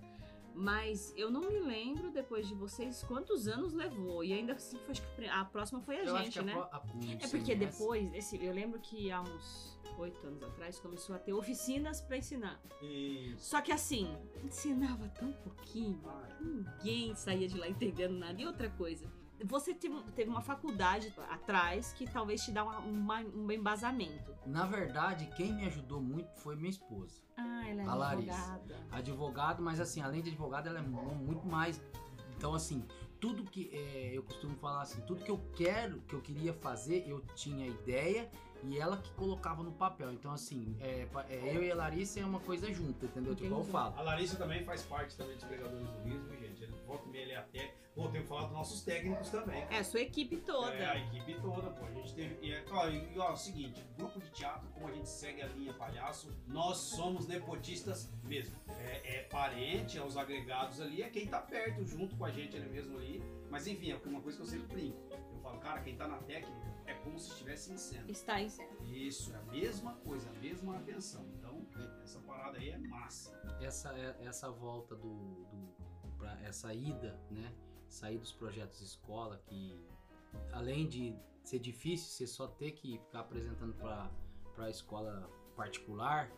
Não, você até apresentava para a escola pública, mas você não podia viver só dela, Não, porque a garantia era muito pequena. Não, é. Então, assim, ingresso a dois, três reais era assim, coisa que não, não dava. E o teatro nunca foi valorizado, não conseguia valorizar isso daí. Por exemplo, às vezes o pai ou a mãe compra uma cerveja de 10 reais, mas não dava 10 reais pra comprar hoje um ingresso. né? É, não, tô falando assim, hoje, hoje uma cerveja custa 10 reais, vamos falar, né? Tem cerveja aí, você não paga nessas Heineken lá? Você, pai que está ouvindo, coloque a mão na sua cabeça agora e reflita. Você paga 10 reais uma cerveja. Paga assim que eu sei. Eu não, não bebo. Não, não tô falando com o Eu pai. sei, Eu, eu tô falando com o pai que tá suco, escutando. paga né? no suco. Eu tô falando com o pai. Mas ela, ela é certeza que ela leva o filho dela no Com teatro. certeza. Hum. Eu quero perguntar pra esse pai que tá aí, ó, que agora ele tá olhando pra um lado, olhando pro outro e tá tentando entender. Nossa, é comigo que ele tá falando? É com o senhor mesmo que eu tô falando. Leva a criança pro teatro. Porque eu vou falar uma coisa. Teve uma, uma vez que a gente apresentou os três porquinhos do Lobo Trapalhão, que teve uma mãe que chegou. E agora? O que, é que eu faço com meu filho? Eu falei, por quê, dona? Porque meu filho não ia na cozinha sozinho, porque falava que tinha um lobo lá. eu E aí, eu agora vi vocês apresentando a peça, ele adorou o lobo, ele já virou pra mim e falou: Mamãe, quando eu chegar em casa, eu vou lá ver o lobo. Imagina, pai, o que é o seu filho transformado em perder o medo, virar coragem e ele crescer.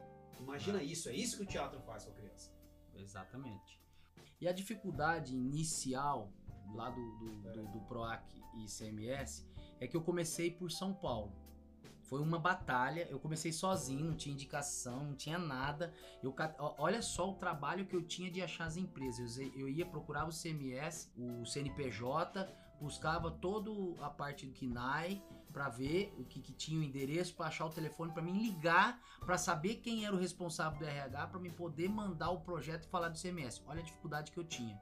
Eu tinha um banco de dados que eu fui procurando tudo na internet, fui fazendo isso em 2010. Aí aqui a dificuldade era que o pessoal não conhecia e eu tinha que convencer e explicar e dar aula para contador. Na verdade, Ah, começou não mudou assim. tanto. Não, não, não, não. Na verdade, começou assim, ó.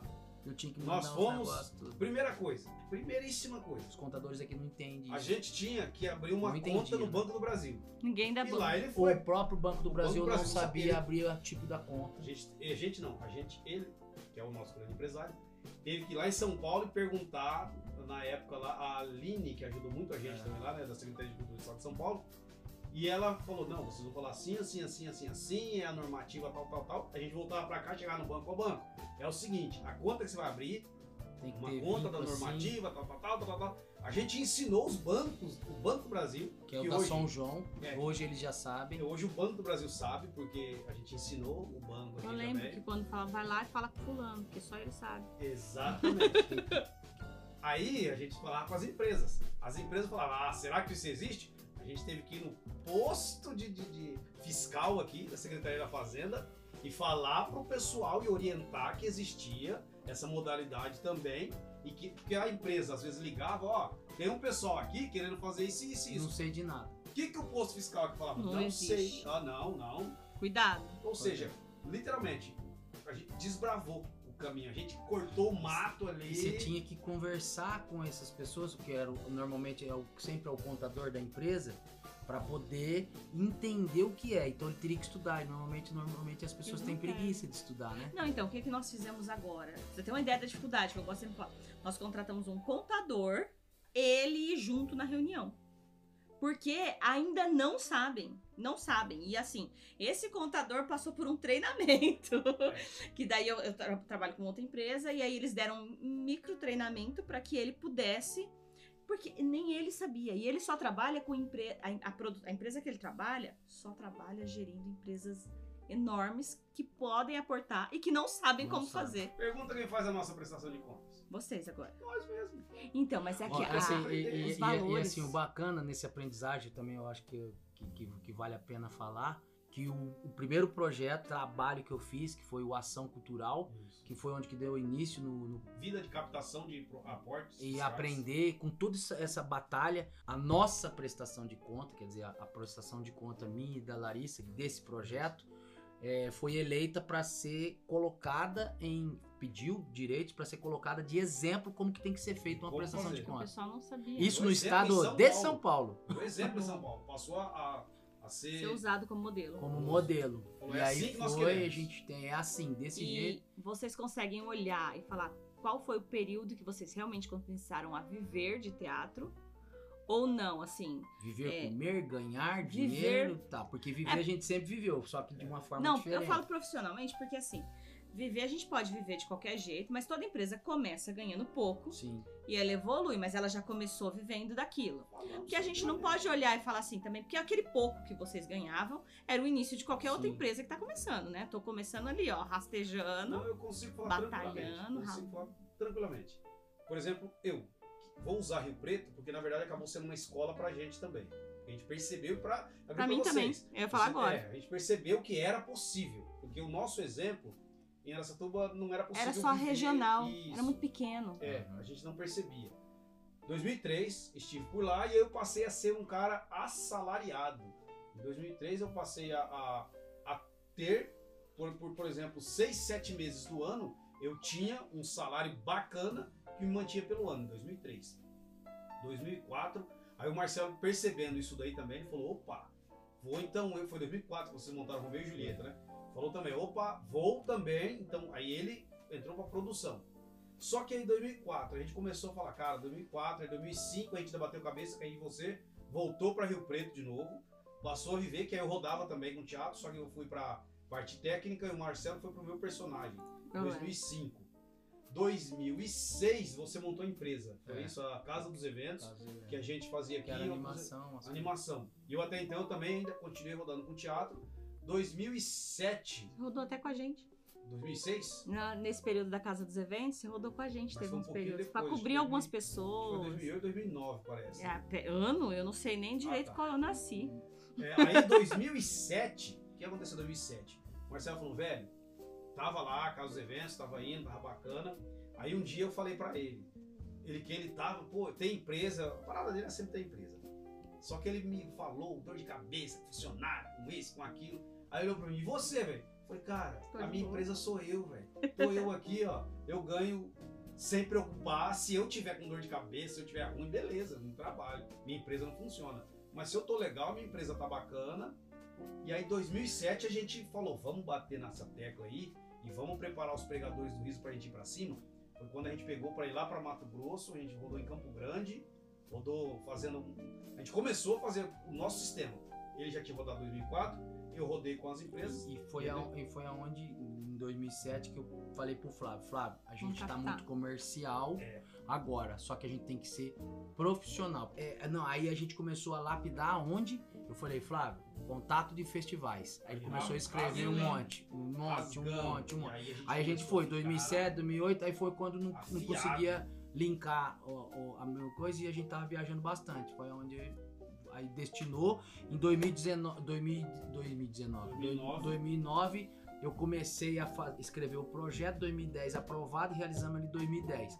Mas em 2008 a gente já tinha conhecido a Creuza que ele falou, Já. que foi em 2007, 2008 a gente tava fazendo essas essa- festivais. festivais. Mas em, festi- em festival vocês já conseguiam viver bem, viver Não, não. Não, a gente é- se projetou. Porque não, é, foi pra projetar, a gente Nos investia. Minto, a gente né? não investia. Sabe que a gente ia? Na busca do prêmio em dinheiro. Ah, eu Porque lembro. pra poder então, vocês pagar. viviam do prêmio em dinheiro. Vivia do prêmio em dinheiro. Por exemplo, a gente. Ó, isso aí vai ser na parte do seu perrengue lá. É. Mas não é. A gente foi com a família inteira pra Salvador. Não, mas a gente negociava. O que, que a gente fazia? Pô, a gente foi selecionado no festival de teatro. Aí o que a gente falava, ligava pro pessoal, falou, cara, a gente mandou um material nosso aqui, a gente foi selecionado aí. Bacana, só que é o seguinte, a gente queria é, levar mais gente, o nosso grupo é em três. Só que a gente quer levar mais gente aí. Pode? Vocês vão pagar hospedagem e alimentação pra gente? O pessoal falava, pô, vai ser difícil e tal. Falou, não, é o seguinte, a gente tem outros espetáculos também. Aí o pessoal, ah, é? É. A gente mandava os- o, o outro Os espetáculo adulto e um outro lá que era de rua lá. O pessoal falou, ah, então bacana. Falou, quantas pessoas? Não, a gente quer em nove. o elenco é três, mas a gente vai levar Quer mais. três, Nove, gente. Vamos de nove, vamos de nove. beleza? E assim a gente ia nos, nos festivais e ganhando. E sempre, né, naquele negócio, ó, a gente tá com dinheiro pra ir. Botava fé E- no nosso ataque. no. Aí vai lá, aí ganhava, aí ganhava o dinheiro, beleza, aí a gente pagava nossas contas que tinha e, e bora. Então um, o foco foi melhorando, que eu, é que a minha, a minha visão sempre é, eu não consigo ver um negócio parado sem ganhar dinheiro, tem que ter. E antes que algum um start, grupo né? fale, Um olha, o que, que é isso? Colocar o dinheiro. Falei, gente, a gente precisa comer, gente. Ah, o Eu, eu não, não- mas agora. eu, eu, eu acredito que eu conquistei muita coisa com essa visão empresarial que o Marcelo teve. Isso foi um ponto predominante para que os pregadores do riso, que até então, antes teve uma época também que, que o Marcelo ele precisou, quando ele começou a faculdade, começou originalmente eu e o Marcelo. Então, aí foi quando em 2003 eu tive a oportunidade de sair para fora do, do espetáculo, que aí eu precisei, fui para Rio Preto, foi quando eu abracei de, de fazer então a direção. A gente já tinha lapidado, em 2003 a gente ganhou o Mapa Cultural Paulista, né? Eu tava na estrada, vocês me ligaram falando, cara, o Mapa Cultural Paulista era uma parada muito louca. Era muito difícil ganhar, estado, e, e a gente, pô, foi feliz pra caramba aqui. Ele e o Eric em cena, os dois é, é, venceram o espetáculo aqui. E aí, aí beleza, depois disso a gente desandou fazendo, e aí quando o Marcelo voltou, ele voltou com essa ideia, porque até então a gente brincava muito. Eu curtia muito teatro. Falava, os pegadores do riso é pra gente brincar. Mas o Marcelo falou, não, velho, essa parada aqui. Ele falava assim, ó, uma frase que ele falava, fala, Flávio, falei, ó, vamos fazer isso, isso, isso. Ele falava, Flávio, você acredita que vai dar certo? Ele falava assim, eu falava, eu acredito. Ele falou, então eu vou firme com você então. Falava, então, você acha que vai dar certo? Ele falava, acho. Então vou, tô abraçando a ideia e pronto. Mas vocês estão falando uma coisa que eu, eu, eu tô batendo nessa tecla em todos os podcasts, porque eu acho muito importante, pessoal. É uma profissão. É uma empresa, é uma profissão. E se é, eu respeito quem quer usar como hobby, porque eu tenho todo o direito, como a gente às vezes fala, tem todo o direito, quer brincar, tem todo o direito. Mas a gente não pode deixar pejorativo quem leva isso a sério como empresa. Ou quem leva isso a sério como profissão. Porque senão você diminui a própria arte. Dizendo que ela não pode ser é, algo sólido como uma outra. Eu vou montar uma clínica estética. Eu não vou pensar nas outras coisas. Eu vou pensar em tudo para que ela se estruture e que ela seja produtiva. Ah, por que, que a arte não pode? Exatamente. Eu fico sempre nessa tecla porque é, existe muito esse debate ainda, né? De, ai, mas é, vou comercializar a arte, vou pensar na parte, vou vender a arte, vou tornar ela comercial. Tem mecanismos para você também não fazer qualquer coisa. Mas também quem começou fazendo qualquer coisa evoluiu de outra forma ou desistiu. Mas todo mundo começou fazendo qualquer coisa. Se quis aprender, se dedicou a aprender. Se não desistiu no caminho. É, e se ficou aberto a ouvir críticas, que a gente no começo, a gente entende, meu, que a gente começou de um jeito Quem zica. A gente, a gente terminava, era massa quando a gente ia para os espetáculos. Terminava, a gente sentava lá assim, ó. E aí? Crítica, eu quero crítica. Eu quero o que eu tô fazendo Que eu errado. vou mudar. Não que eu tô fazendo certo. Porque a gente tá fazendo certo. Pô, tá fazendo certo, tá fazendo certo. Eu quero que desce a madeira. E a gente era muito ligado nisso. Quando falavam uma coisa que a gente olhava um pro outro, puxa, é verdade.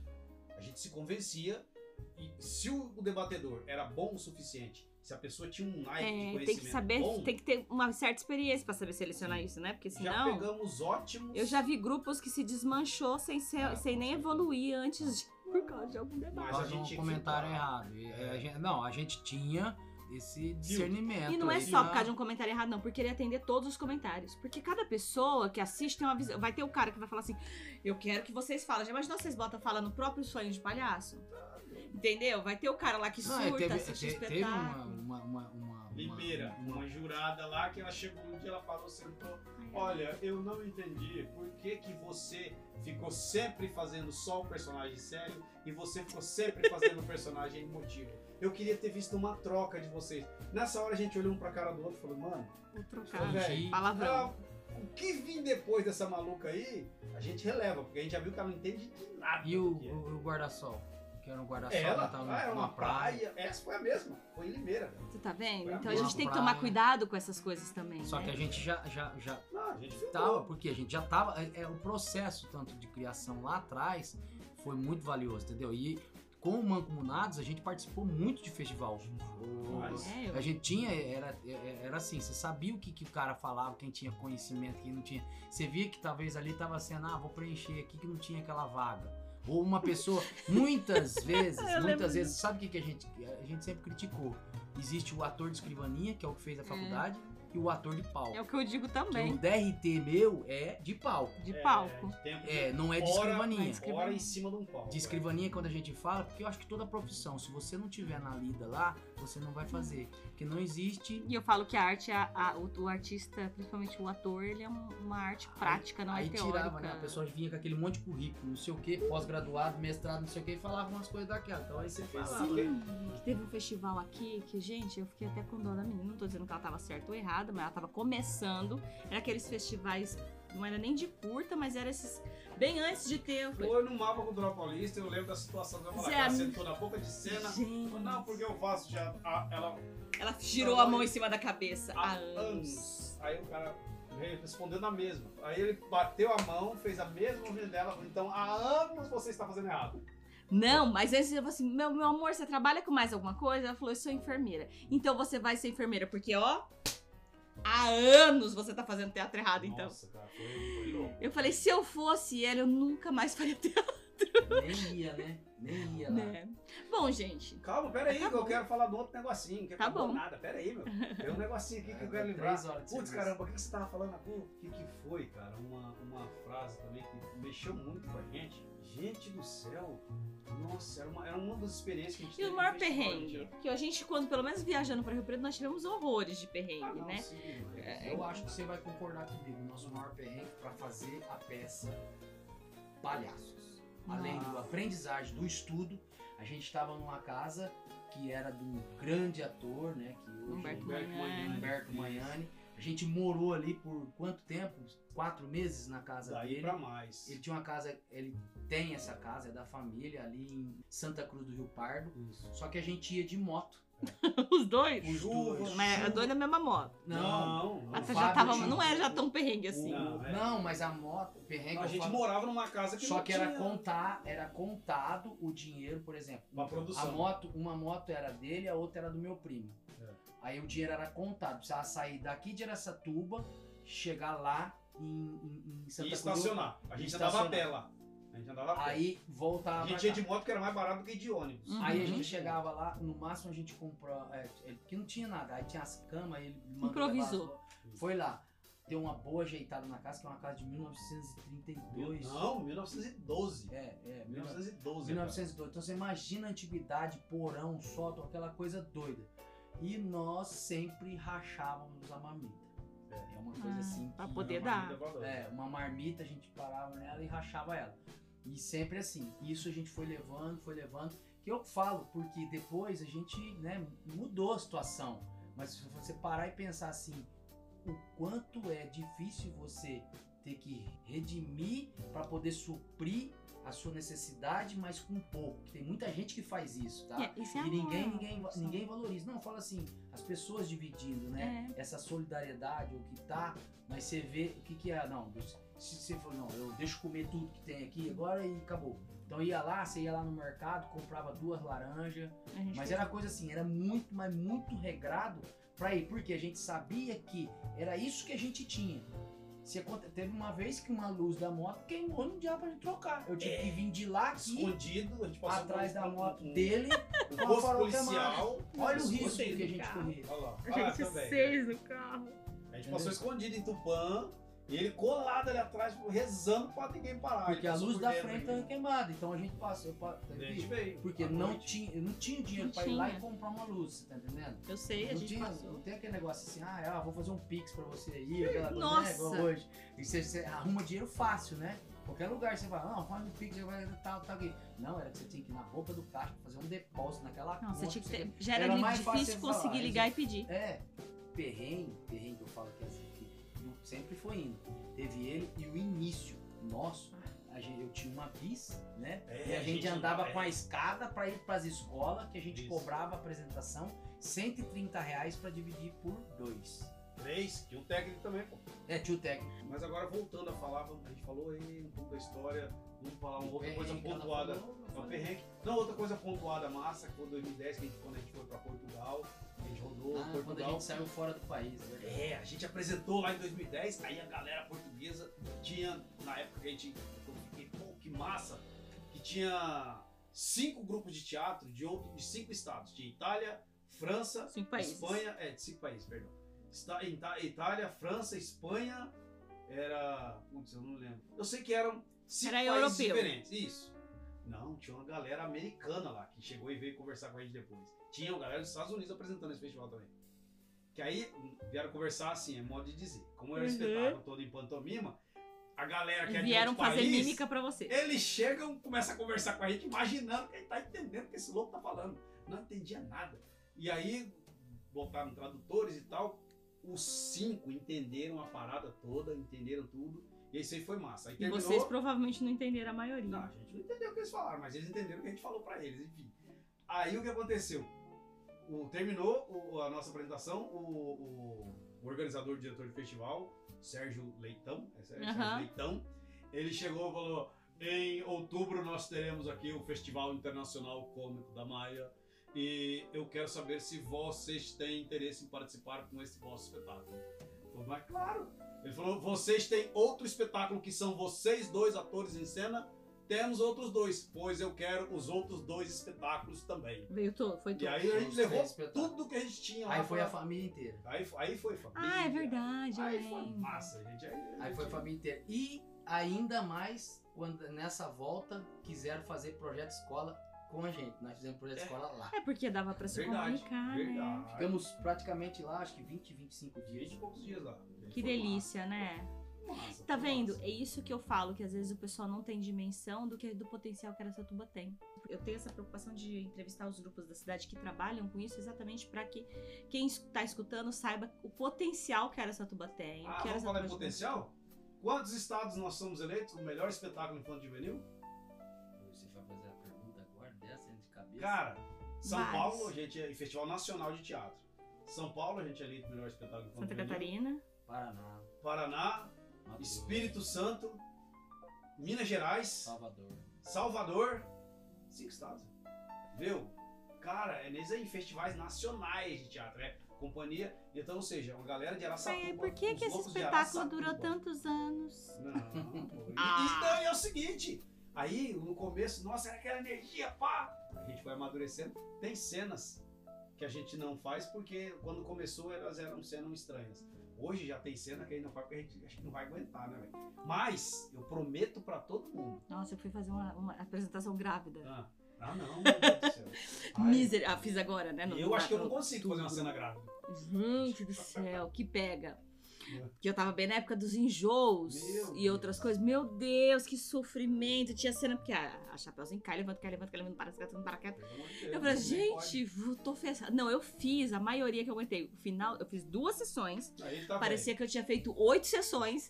E eu Alongando cheguei em casa né? às 5 horas. Ah, não, o Ricardo, o Ricardo, o Marcelo já tá alongando aqui. Eu aguento fazer Eu cheguei em casa? Flávio. Marcelo não aguenta mais não. Tem que coisa- subir pular. Eu deitei 5 horas e dormi direto. 5 horas da tarde. Ah, não, já A minha barriga? bastante. Tava de- Eu não tava de tantos meses, mas a minha barriga parecia que tava endureceu. Lembrei que eu queria falar. Lembrou? Tá É, Em algum momento alguém me interrompeu. Eu comecei a falar que vamos fazer isso e tal, e em algum momento foi interrompido. O que a gente ainda vai fazer. Um espetáculo fazer- grávido. Não! Esse aí, por enquanto, Não vai rolar. eu acho que nem se a medicina permitir, eu acho que eu não me atrevo, não, porque, rapaz do céu, né? Admiro as mulheres por isso, hein? As mulheres são guerreiraças. A gente, a gente tem um, ou dois projetos prontos pra gente fazer cinema. em Araçatuba. Ah, a gente tá com o quer projeto. fazer. A gente quer enfiar a cara, a gente quer fazer. Aí a gente só tá esperando voltar A pra dentro peça pra já gente tá a história, roteiro Ah, pronto. eu tô com o roteiro aqui, ó, A até. gente só tá esperando pra arrepiar. pra- Desde 2000 e... É, é, ele tem a profissão, Uhum. o optometrista. Eu tenho um- um- uma outra profissão, outras profissões. Tenho Off-Road Supremo no YouTube. Pesquisem aí, Off-Road Supremo. ganho meu troco lá, pá, vivo bem. Tenho, sou concursado também, faço, tô aí, tem uma parada que eu não vou falar pra vocês, que eu sou, que lutem pra descobrir, mas é, eu ainda falo, eu falei. Falei, Cara, a minha principal profissão ainda é o palhaço. Ainda é o palhaço. O Marcelo chegou pra mim esse dia e falou, velho, e aí, eu tô louco pra voltar Nossa, nem a fala. ficar pras cabeças de novo. Apesar de que a gente se considera como profissão mesmo, o pedreiro, por mais que se ele exerceu por 20 anos É, a pedreiraria, ele não vai deixar de ser o pedreiro, nem se ele passar para juiz, ele vai continuar sendo pedreiro. É, exatamente. Eu vou continuar sendo palhaço. É. Isso é fato. E aí a galera que aguenta. Ah, uma outra coisa também que é legal, que eu fico feliz, eu fico feliz às vezes de ver pessoas próximas aqui fazendo cenas que são nossas também. Mas os- entre os palhaços, existem cenas que as- os palhaços deixam, e quando a gente, como a gente fica feliz, quando outros palhaços fazem cenas nossas. Que se- ainda que não falem, mas que se inspiraram em cenas nossas. Né? Porque a gente acompanha a vida do povo, a gente não é besta. É. E é lindo, meu, quando a gente vê uma cena nossa ali tentando ser feita de uma outra maneira. Porque os palhaços, eles são, é, nesse Muito ponto... né? Isso, os palhaços, eles, eles têm muito disso. A gente tem cenas que a gente usa no Palhaço Louco da Rua, que são cenas que são feitas há mais de 200 anos. São Ah, cenas que alguém gags. fez, as São gags. gags, né? São gags circenses. Então o nosso, a gente criou. Mas é, algumas cenas nossas, elas inspiraram e viraram gags que eu quero que outras pessoas façam e reproduzam. Porque olha que louco. Gente vê, a gente acompanhou algumas cidades, é, cenas que foram inspiradas nas nossas cenas e que elas vão continuar também. Eu quero ver daqui em 50, 60 anos. Outra coisinha também que eu acho massa falar. Chacovac falou uma coisa muito linda. Quem é Chacovac? Chacovac é um palhaço argentino. Ele falou: um mau palhaço pode arruinar a vida de uma pessoa. Mais um. E é, e é uma parada muito louca. Então, é, às vezes a gente fala, às vezes a pessoa só se deparou com um mau palhaço. Mas não desistam dos palhaços, não. viu? Os palhaços, existem palhaços por aí que estão aí para poder fazer você se emocionar, você sorrir, você brincar, você se divertir. E o principal, voltar a ser criança. Tem duas histórias que eu acho massa. Uma, a gente estava em Campo Grande, quando a gente rodou no- em, vários, em várias escolas. E aí terminou uma apresentação nossa, veio a professora, e a professora chegou, ela com um, alu- com um aluno do lado, e essa professora chorando. Eu falei, pronto, o que, que a gente fez? Eu falei, ai meu Deus do céu. A gente fez alguma arte. Aí ela falando, falou, olha, tá vendo essa criança aqui, esse menino aqui? Eu falei, tô. Falou então. E ela começou a conversar com o menino em, em Libras, né? Pô, 2007 isso daí. E aí conversou, falou, o sonho dele era ser ator, era trabalhar com teatro. E ele e todos os amiguinhos zombavam quando ele falava isso. Agora que ele assistiu vocês, que ele ele falou: Olha, eu posso ser ator de teatro, porque eles não falam nada e eles estão se apresentando. Então, esse- alguns formatos nossos a gente mostrou que é possível. Então, é, que originou o nosso pro- o projeto lá que o Bim teve o Atos, que o Fernando, que foi o nosso técnico também, que acompanhou bastante tempo. Que também virou Fábio produtor, Henrique né? É, também, não, a, a gente instiga a galera a virar produtora. E aí o Fábio Henrique também virou produtor. O Fábio Henrique, ele teve uma cena que a gente apresentou um projeto que veio uma menina. é, a menina era. A gente, a gente fica até. Como é que a gente fala quando a pessoa com deficiência visual? E aí chegou outra coleguinha do lado, e aí eu falei, caramba, Ou nosso é deficiência visual ou é baixa visão, depende da qualidade de, Não, de- é- deficiência visual É, mesmo. visual mesmo. E aí, aí eu falei, caramba, o nosso espetáculo é totalmente visual. Amorosa. Isso, aí a menina Ó. falando assim pra outra. Endotoscopia Não, precisa. Ela vi, a menina falou assim, ó, a menina que tinha deficiência visual. Olha, ela queria só abraçar a gente e passar a mão no rosto pra entender como é que era a nossa roupa. Hoje eu- tem eu- essa visita. Eu preocupadíssimo com o que ela tava entendendo. Ela falou, não, eu entendi. E ela uma alegria. Eu entendi tudo que vocês fizeram. A minha amiga aqui, ó, e ela era faladeira. A outra amiga dela quietinha, calada do lado. A minha, a, essa é a menina com deficiência visual. A minha amiga aqui me falou toda a história do que vocês fizeram. E foi lindo, gente. Eu queria falar. Eu, eu fiquei tentando entender. Na minha, minha cabeça entrou em pânico. Falei, cara, como é que a menina, sem ver, o nosso espetáculo é só em pantomima e onomatopeia, é visual, Ela falou, a minha amiga me contou toda a história, falava cada movimento que vocês faziam, eu ria, me divertia, e ttt, ttt, É a função que hoje tem da audiodescrição. Eu E faço. Aí vem um outro detalhe. O Fábio, nessa época, ele se ligou nisso aí e falou, cara, eu vou fazer um projeto que vai chamar Cultura com Acessibilidade. Isso foi em que ano? 2011, 2012? 14. 2013, 14. Que a gente já tava. Aí o Fábio falou o seguinte, falou, cara, eu vou fazer um projeto porque a gente não está atendendo esse público. E aí ele, ele ficou com isso na cabeça, falou, a gente não está conseguindo. E aí a gente passou em 2013, passou a levar o espetáculo Sonhos de Palhaço, a gente levava uma audiodescritora, que ela era uma contadora de histórias, que era minha mãe, Iraci, e ela contava a história para as pessoas. E a gente teve em Barretos, que teve uma, Era, foi uma técnica que ainda não era muito não, não era, a explorada. gente Não, usava, é era, que cada um era? tinha E aí a gente começou a rodar o estado com esse projeto, que era, era Cultura com Acessibilidade. O que, que nós fazíamos? Pro espetáculo que ele tinha, pantomima e onoma- onomatopeia, nós tínhamos uma audiodescritora. E para o espetáculo que ele tinha a fala, Tinha Libras. nós tínhamos, tínhamos Libras. Então a gente rodou isso em 2013. Hoje, tá com o quê? Hoje é obrigatório. Com 4, 5 anos que a galera começou. E- Acho que nem isso, Não, até a- antes. a- até. Rouanet é igual- obrigatório. Igual, igual aconteceu para fazer e colocar a descrição e colocando para frente. Hoje tem vários lugares que o show tá cada, por exemplo, vai numa boate, Eu tenho um fone de ouvido. é fone de ouvido e não tem música no ambiente, então não atrapalha a vizinhança, não tem que ter acústica, É, porque tem. aqui, ah, eu quero conversar com um, tiro, acabou, nós estamos conversando aqui, mas aqui tá todo mundo escutando o mesmo som na balada. Pois é.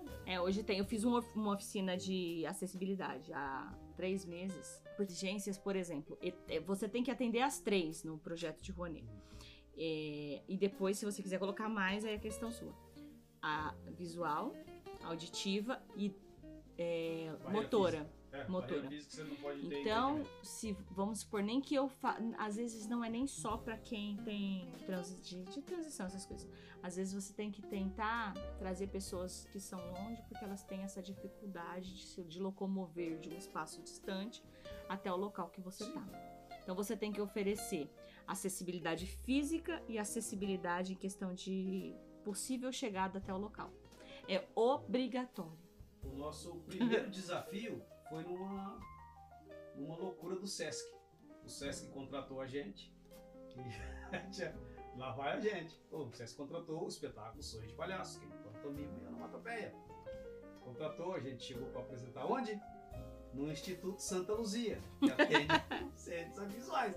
Eu olhei para a programadora do Sesc e falei, bonito, é aqui que nós vamos nos apresentar? Ela falou, é, Flávio, é aí. Eu falei, você tem certeza? Ela falou, sim, é, não, é aqui o endereço e tal. Falei, você se ligou que o nosso espetáculo é em comédia visual, né? Falei, sim, você viu para quem nós vamos apresentar? Ela falou, ué. Ah, falei, não "Viu? tinha a galera é todo. Nós tínhamos 14 ou 15 internos no instituto que eles eram deficientes audiovisuais. É, perdão, deficientes visuais. E ela falou, fica tranquila. Na hora nós invertemos o espetáculo, felizmente nós já tínhamos o nosso Coringa, que é o palhaço no olho da rua. E aí a gente, um círculo que a gente armava o espetáculo Sonhos de Palhaço, que você conhece, que a gente gosta, que é Uhum. lá dentro do círculo, que é para representar o picadeiro, a gente armou em volta do pessoal e a gente foi descrevendo o que estava acontecendo. E aí os nossos palhaços passaram a falar é, sobre o que era o teatro e a gente fez um espetáculo que era bem falado e tal. Tanto que é uma brincadeira grande que chegou uma hora ela tava procurando de um lado, procurando do outro. Eu falei, o que que você tá procurando? Lugar para pôr o banner. Eu falei, você quer pôr o banner pra quem? Só estamos nós, nós três Só- aqui e a galera que tá os 15 aqui. Mas enfim, é, uma- O, o máximo enxergava um palmo na frente do nariz. É. então, E assim, luz. É, mas esse é o lance de quem teve que viver muito na estrada, que a gente contou até no primeiro podcast. Às vezes a gente aprendeu muito a se virar com o que tinha e resolver, e faz uma diferença enorme pra quem. O, o, o ator é prática, não adianta. Não adianta. Eu falo que essa pandemia vai dar uma leve dificultada, às vezes até no processo, porque a gente ficou parado. Né? Não vai fazer igual você falou, né? Você vai ser palhaço pra sempre. Mas é lógico que essa, esse ritmo a gente perde um pouquinho. A gente perde, Perde. um pouquinho. a gente percebeu em gente um dezembro. nós fomos contratados para apresentar em Guapiaçu. Então, por isso que eu falo, de pouquinho nós estamos voltando. E a, A gente gente percebeu parava. que a gente estava com tempo, um tempinho Tá, antes. Tá nativo, assim, né? Enferrujado, a gente se enferrujou. A gente enferrujou, enferrujou mesmo. E é natural. Agora voltou, eu E tive assim, agora. E, e- e esse palhaço no, no olho da rua, literalmente é um espetáculo, nós chamamos de gags, que ele é vivido na rua. Então na rua, você não sabe, cada dia é uma coisa. Não, você não sabe. A gente entrou numa apresentação e tava tocando essas músicas que vai até o chão, né? Como é? É, ah, É, é- é tudo esse- esses palavreados bonitos que tem, né? E aí você fala assim, rapaz, tava todo mundo lá, era professora, professor não sei o que, do Zoom, disso, daquilo, mas tudo bem, tá todo mundo vivendo, todo mundo fazendo. Mas eu falo assim, você entrar e levar uma comédia e em cima depois de uma. e de um sol escaldante, que a rua te dá A isso rua te daí, dá. você precisa. Então assim, aí enferrujado mesmo, mas foi. Mas rodou, pessoal, rolou. mas assim, não foi o nosso. Porque a gente sempre avalia. Eu falei, Flávio, gente não, não é- chegou a 50%. gente sabe. Isso, a gente se cobra. gente se É, eu falei que assim, a nossa apresentação, por exemplo, em outubro, eles amaram, já até estamos negociando outras coisas. Mas, por exemplo, eu sei o potencial que eu tenho, o Diomar sabe o dele, a Neucinha sabe, e a gente sabe o potencial geral. Então a gente saiu de lá se autoavaliando e avaliando geral. É lógico que a gente gostaria de ter feito 50% a mais, pelo menos. Sim.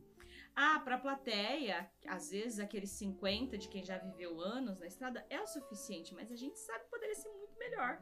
O palhaço olha pra mim e fala, "Ô, maluco, se liga. O meu, o meu palhaço do espelho me dá bronca no, no eu, Flávio, que estou aqui interpretando ele. E eu tenho que obedecer. Falar, velho, é meio psicodélico, é meio louco, é meio espiritual, mas é real. Não, mas é porque eu acho que. É, lógico que a gente brinca, acho que ninguém vai baixar um santo, mas você Não. tem ali uma, uma conexão com o personagem que você tá fazendo. Eu tinha uma coisa, uma coisa muito louca, era minha mesmo, só eu. Eu, só- eu falo, gente, coisa de louco. Eu precisava ensaiar com o mesmo sapato que eu ia apresentar. Eita.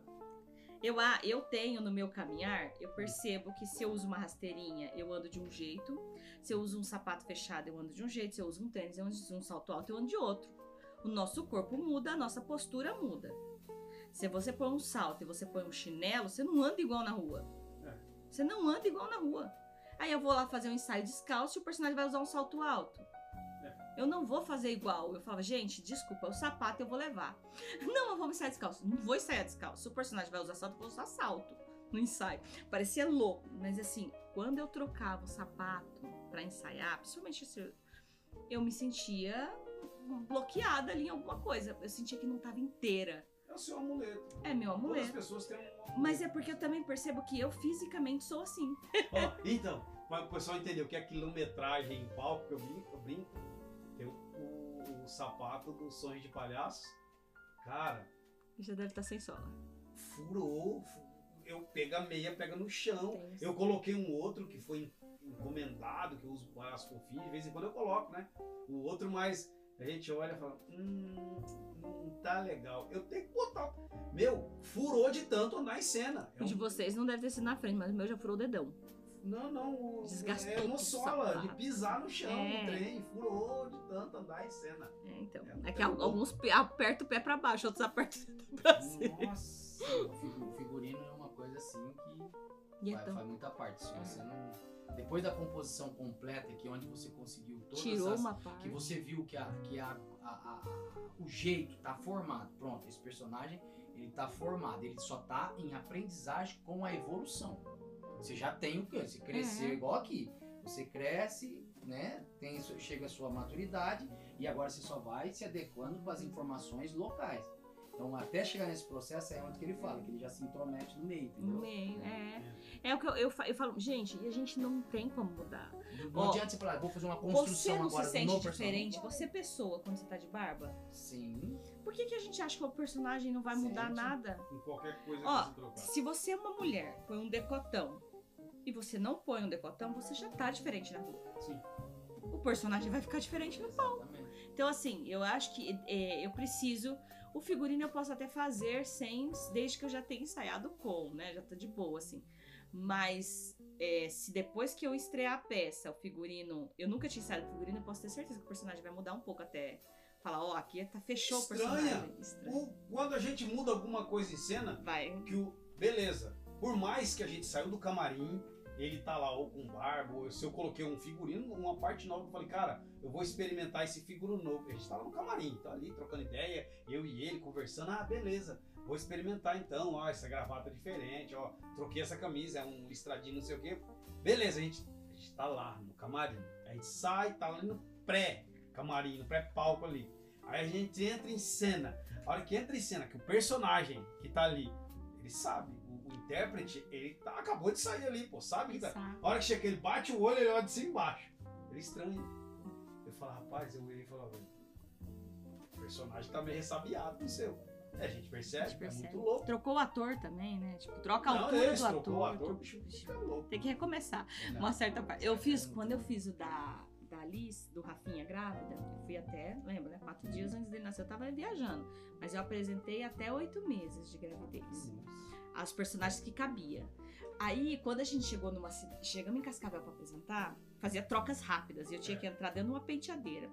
A madeira, a madeira assim, o papelão que ficava. Não descia. Porque não passava pela barriga. e não descia. E a gente ensaiou e, e chegou lá, não, não passava daqui. Só que se não passasse daqui, eu ficava com um pedaço assim do pé de fora.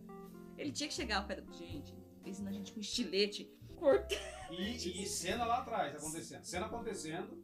Não, eu, a sorte que eu provei lá quando Ah, chegou, mas tipo tá. assim, a plateia já tava lá. Ah, A plateia tava porque eu fui provar o tempo de troca. Eu falei, eu não sei se eu tô trocando igual eu trocava, Entendi. deixa eu provar o tempo de troca. Aí eu falei assim, gente, só me ajuda aqui pra gente ver o tempo de troca e ver, vocês entenderem como vai pôr em mim figurino. Porque eles não podiam pôr de uma vez, né? Por causa da barriga, que tava grande. Quando a Deusinha e o Diomar desceu, o negócio parou. Pensa no desespero. Corta, cortou, tirava a barriga, cortava, entrava no desceu. Corta mais um pouquinho, corta. A gente fez aquilo assim umas três vezes na barriga até que desceu o negócio, chegou aqui. Eu falei, agora quero ver pra gente arrumar quando a neném nascer. É, quando a neném nascer. mudou, mudou a mexida. Aí eu vou falar uma coisa agora aqui, que só pra gente tentar finalizar. Vocês aprenderam a ser malandros? Vocês alguma vez foram malandros em cena? Ah, muita, teve que ser. Tem uma cena nossa a gente Malandro. Não, mas eu vou te falar agora o malandro em grau absurdo. Teve uma cena que a gente apresentou num festival em São José dos Campos. E aí, num determinado momento do festival, a gente, a gente perdeu a concentração, desconcentrou e tal. E aí danou a rir. Aí a plateia riu, gostou pra caramba, foi Foi massa. de tal, pé. de pé. Uhul, e terminou, e falaram daquilo, a gente terminou. Pô, cara, que massa. Logo na sequência, a gente tinha um festival de teatro pra ir em Três Lagoas. Fez igual. Logo na sequência. Não, a gente precisa apresentar, TTT. Aí um ele isso aqui falou assim, ó, ô Flávio, eu vou fazer. Eu falei, velho, Vou me desconcentrar. Falou maluco, não- ele falou, vou me desconcentrar. Quer Falou, dizer, doido. tá ensaiado. É, ele falou, doido, não, velho, eu não sei se vai rolar do mesmo jeito que eu dou. Falou, não, eu vou, você se vira. Falou pra mim, eu vou. Você se... Porque ele desconcentrava, aí o personagem dele rindo, aí o meu eu tinha que me acabar. muito mais. É, eu tinha que me acabar. Aí ele falou, vou fazer. Falei, velho, você tem que bater tão. A Juliana Caligares. o Ah, mas a Ju é uma graça. Ela gravou É. comigo. Aí eu conversando, ele falou, vou fazer. Aí foi bom, você faz, eu entendo, né? Aí ele fez tal. E aí foi preparado isso. Foi ensaiado, um, um erro ensaiado. Beleza. Terminou o espetáculo, a gente sentou na boca de cena. né? Foi a mesma Começou coisa, pessoal. aplaudiu de pé. né? Foi a mesma coisa, foi massa. Galera subiu, uhul, é, começa a só a falar, né? Olha que lindo, vai, o espetáculo de vocês, TDT, mas aquele momento Foi mágico. Olha, foi mágico. Eu vi um anjo passando em cena, isso eu e o doido se cutucando, uma atrás É. outra assim, ó. se cutucando. A gente sentado aqui na boca de cena. Mas virou cena depois? Virou nós ali com eles, né? Não, falo, mais pra sempre depois. Não, Não, é, não, não. De vez em quando a gente se permite, a, quando a gente percebe que fica legal, aí beleza, A a gente adulta funciona. Aí beleza, né? Ou seja, a gente, o nosso trabalho é enganar, mas a gente enganou a nossa enganação. E aí, vai, papá. Aí a gente foi pro mesmo hotel, chegou lá, piscina, tá lá conversando. Eu falei, velho, eu vou falar pra ela, eu não aguento. Eu não aguento deixar ela mentir.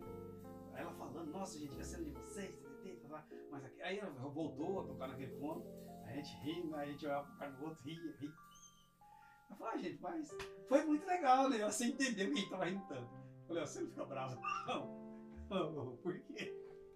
Não sabe aquelas cenas assim, assim, que a gente errou, desconcentrou e tal. Ela falou, sei. Então, Falou, meu, acredita que a gente fez aqui uma temporada atrás? A gente falou, vamos repetir a cena, foi ensaiado. Ela, o quê? Não acredito! Aí ela ficou mais doida ainda. Falou, meu, nossa! Que mágico, eu estava assistindo sendo enganado por vocês e agora sendo enganada duplamente. Falou que. Aí ela- a gente achou que ela ia ficar incomodada por ter sido enganada. Só Ela que falou, e meu, a gente tinha endoidou. gravação, a gente mostrou a gravação, É, já a gente aconteceu. falou, olha aqui, ó, o que que aconteceu lá. Que igualzinho. a cena a gente tem no YouTube, se quiser procurar aí. Que era um acidente do que vocês fizeram virar. Vocês repetiram Não, o É, acidente. né, Isso tinha é um acidente. Foi um acidente que pa- passagem de um anjo ele coloca. até. É, é, que chama Passando um Anjo. Que verdade, mas ficou muito massa isso daí. Foi lá no festival em São José dos Campos, um festival de teatro lá. E ficou louco, a gente falou, achou massa. E aí esse doido, de vez em quando, ele se permite a, a dar uma descambada no negócio. Não, a gente, é, eu é, a gente trabalhou com o Diomar, né? Então você imagina. Isso É. acontecia muito. Ah, é. O Diomar, ele faz, vê que dá certo, funciona, ó, uma vez, e depois ele fez outras. E ele era fantástico no que ele fazia. O Diomar, eu falo que, gente, ele é fora da casinha pra improvisar e às vezes o pessoal olha pra ele e não tem ideia do potencial que ele tem. Então, assim, ele era muito safo. Que ele percebia que não tava chegando no, no- no clima que ele queria, ele mesmo resolvia de outra jeito. Vou, vou- mexia. Olha, E mexia mesmo.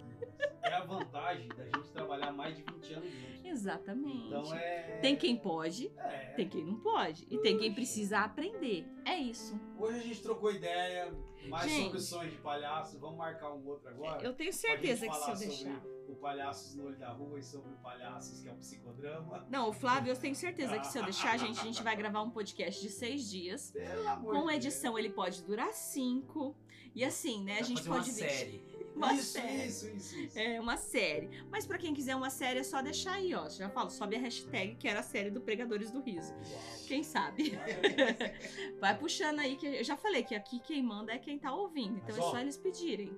Uma coisa que a gente sempre falou, vou falar uma coisa que a gente, a gente passou com o Proax MS, a gente passou a orientar as pessoas em todos os lugares, Marcelo tinha uma oficina de produção cultural. O que ele aprendeu, a gente passou a ensinar em muitas cidades. Tem. Então a gente tem essa noção de que o conhecimento ele só é bom se você transmitir.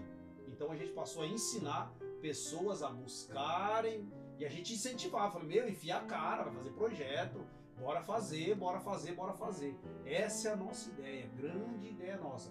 Essas, essas oficinas aí foi muito bom para diretores de grupo de teatro que participavam muito do diretor, né? Do grupo, diretor a gente fala que seria o coordenador e o próprio funcionário público, né? Da, da Muito. parte da cultura. A gente É. tinha muita adesão de inscrição nos cursos para poder aprender e poder levar para cidade, principalmente cidades um, acima aí de, de 100, 100 mil habitantes, onde o pessoal já tinha, né, querendo ao, alçar Evoluir. mas não que a pequena cidade de 10 ou de 15 ou de 20, que eu acho que a menor cidade não apresentou, que é do estado de São Paulo, chama Borá. Bora, é.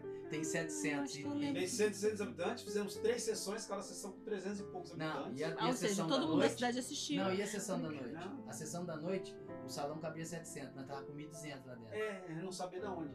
Aí teve isso, uma cidade de 800 e poucos É, habitantes. e era né? pandemia, não era pandemia, podia. É, é, não era pandemia, podia. Aí teve também a outra também, Nova Guataporanga, que era uma cidade com 1.400 habitantes e que o prefeito chegou e falou, olha, estão vendo? Vocês estão apresentando para duas mil e poucas pessoas aqui. A nossa cidade está aqui e eu não faço ideia de onde é esse povo. O prefeito chegou e falou isso, em Nova Guataporanga, cara. então, se o senhor não faz ideia, imagina a gente. Pois é. Turiúba! Nossa, Turiúba! A cidade de Túrio Lembrei, a hora que você falou Turiúba, eu lembrei como é que ele chamava, chamava as isso. pessoas. Cola, conta, conta, conta. Não, pode contar, você já você lembrou? Tá, lembrei. A gente chegou lá, meu. Ah, beleza. Olhou pra um lado, olhou pro outro. Falei, rapaz, cadê o pessoal, né? Aí daqui um pouco o secretário de cultura falou, não, peraí, né? Saiu lá fora e acendeu uns rojão e começou. Tal, tal, tal, tal, tal, tal. Eu falei, menino, o que, que é isso? O cara falou, não, é assim que a gente chama o pessoal pra assistir, pessoal, assistir Na cidade, teatro aqui. Chama... Olha que louco. Normalmente a, a igreja chama com sino, com né? Sino. É. E lá eles vão, qualquer evento. Eu é tinha carro de som, mesmo que passava falando que alguém morreu. É. Diferente na favela, que isso aí ia chegar é. de é. droga. Né? Não, mas em Buritama era o carro que anunciava, o mesmo carro que anunciava a morte de fulano, de tal, era o carro que divulgava a peça de teatro.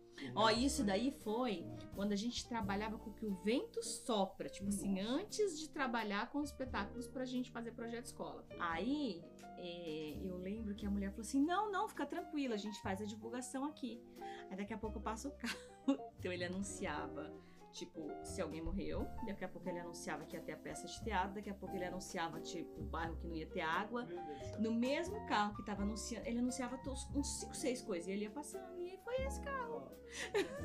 Você sabe por que a gente gosta muito da região aqui, das pequenas cidades, que a gente ajudou muito, porque as pequenas prefeituras, lá no nosso passado, lá atrás, elas acreditavam no trabalho, então muito dos nossos PROACs foram para voltar para cidades. essas pequenas cidades, porque na nossa, na nossa caminhada de grandes festivais de teatro, Sesc, SESI, que a gente rodou, teve um, lembra, em, em Santos, no Sesc Santos, um debatedor virou pra gente e falou assim, ó, meu, o que, que vocês estão fazendo lá no interior?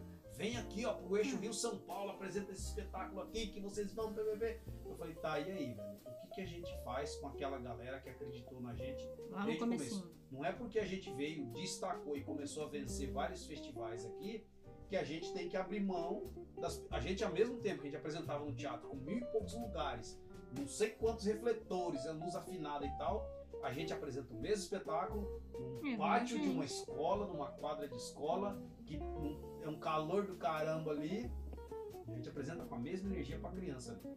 Por isso que a gente precisa dessa galera aqui, ó, do comércio, de, de galera de empresas da região, para que eles, e não é só a gente não, viu gente? Tem muita gente que pode ter capacidade plena de se inscrever num PROAC CMS, ganhar o direito de conseguir esse aporte fiscal No, e as empresas da região apoiarem. no edital do ano passado, que foi o que a gente que eu ganhei também, acho que tem pelo menos uns seis grupos daqui da região, incluindo Araçatuba, Tentando Não fazer o ganhou. PROAC CMS. que ganhou. Ah, não, ICMS não teve, né? Ah, é verdade, CMS não teve, não Mas é teve. por isso que a gente fala. Mas o Então, as edital é mais escolhem. difícil às vezes para você ganhar. Porque ele já tem a verba, então é. É. mais difícil. E eu fiquei muito feliz quando eu vi o resultado, porque eu vi grupos da cidade que são. É porque você tinha vários. Nossa, teve. Você lembra, né? Quantas linhas você podia se inscrever? Sim. Então, assim, teve muita gente. Fora que nesse de, de você dar aula, teve artistas da cidade, que o Bill passou é, no de cinema. Eu peguei, teve assim, artista técnico, né? Que você pode ou dar aula de teatro ou Ah, ou de técnica. Então teve vários aqui da cidade e da região. Então eu fiquei muito feliz porque assim, faz uns dois anos, três anos que eu acho que quando aconteceu a pandemia, ou você se reinventava mesmo e aprendia a escrever projeto. É. Eu não me atrevi. Eu vou acabar, gente, assim, né? Acaba não. Você quer falar alguma coisa? Alguma coisa. Tá. Não, essa aí é piada nossa lá da coisa. Fala outra coisa, caramba. A outra coisa. Ei, caramba, assim não. Poxa, ó, eu vou te explicar, beleza? Tá, Então eu vou falar e você repete, tá bom? certo. Eu vou falar com calma, tudo bem? Você já reparou que a gente inverteu os papéis? Tô vendo. Inverteu. Então vamos lá. Senhoras e senhores. A outra coisa? Não, louco, é você falar senhoras e senhores, cara. O que eu tô falando é certinho, assim, ó. Senhoras e senhores. Senhoras e senhores. Isso.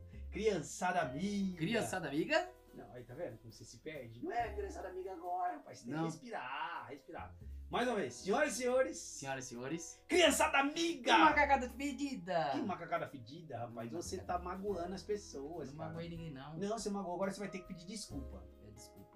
É. É, não. você vai- Eu vou falar pra você pedir Ah, desculpa. pedi desculpa, porque você Tá. pegou meu personagem, né? É, então, você pensa. 50 minutos depois. Não, que a não. peça tem quanto? 45, 50? Ah, é verdade, é verdade, é verdade. Ó, pessoal, é isso daí. Mas ó, era só pra falar alguma coisa. Isso, pronto. É. Então aí, se vocês quiserem procurar, procura a gente aí, os É pregadores isso que eu quero que vocês falam, as Ah. redes sociais de vocês, onde as pessoas podem encontrar, mandar mensagem pra vocês, se eles quiserem saber mais, conhecer mais da produtora. Ou se quiser contratar também, como que eles encontram Ó, se quiser contratar. Ah, a gente escreve roteiro também para empresas também. viu? Facebook A gente- tá ativo, FMF Produções. Isso, FMF Produções Artísticas. Procura o grupo teatral Os Pregadores Tem canal? do Riso. No Instagram, nós estamos lá com Flávio Fofinho. Qual que é o seu? Marcelo Não. Souza. Não, o seu é outro, bicho, no Instagram. É. Não é Opto Ah, Marcelo. não, tem o Opto, é verdade. É Opto Marcelo.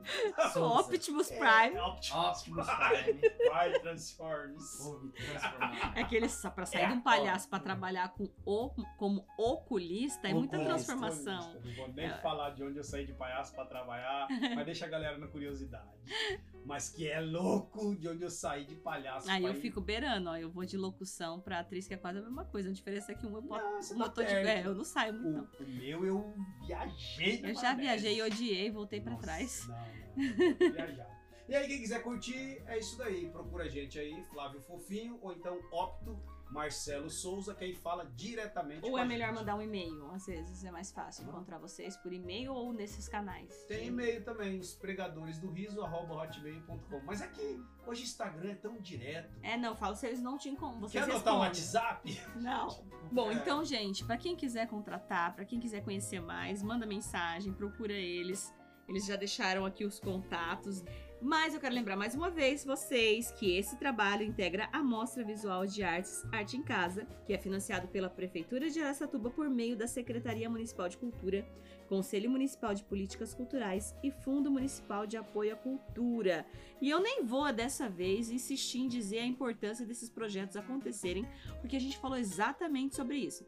Então, para você que às vezes não entende a importância desse projeto, o podcast está explicando aí claramente o quanto é importante acontecer.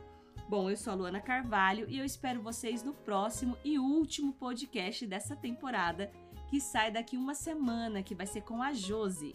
Um beijo, eu espero vocês. Não deixem de acompanhar o podcast ou mandar mensagens do que vocês gostariam aqui de estar ouvindo ou que estão achando dos outros que vocês já acompanharam. Um beijão para todos.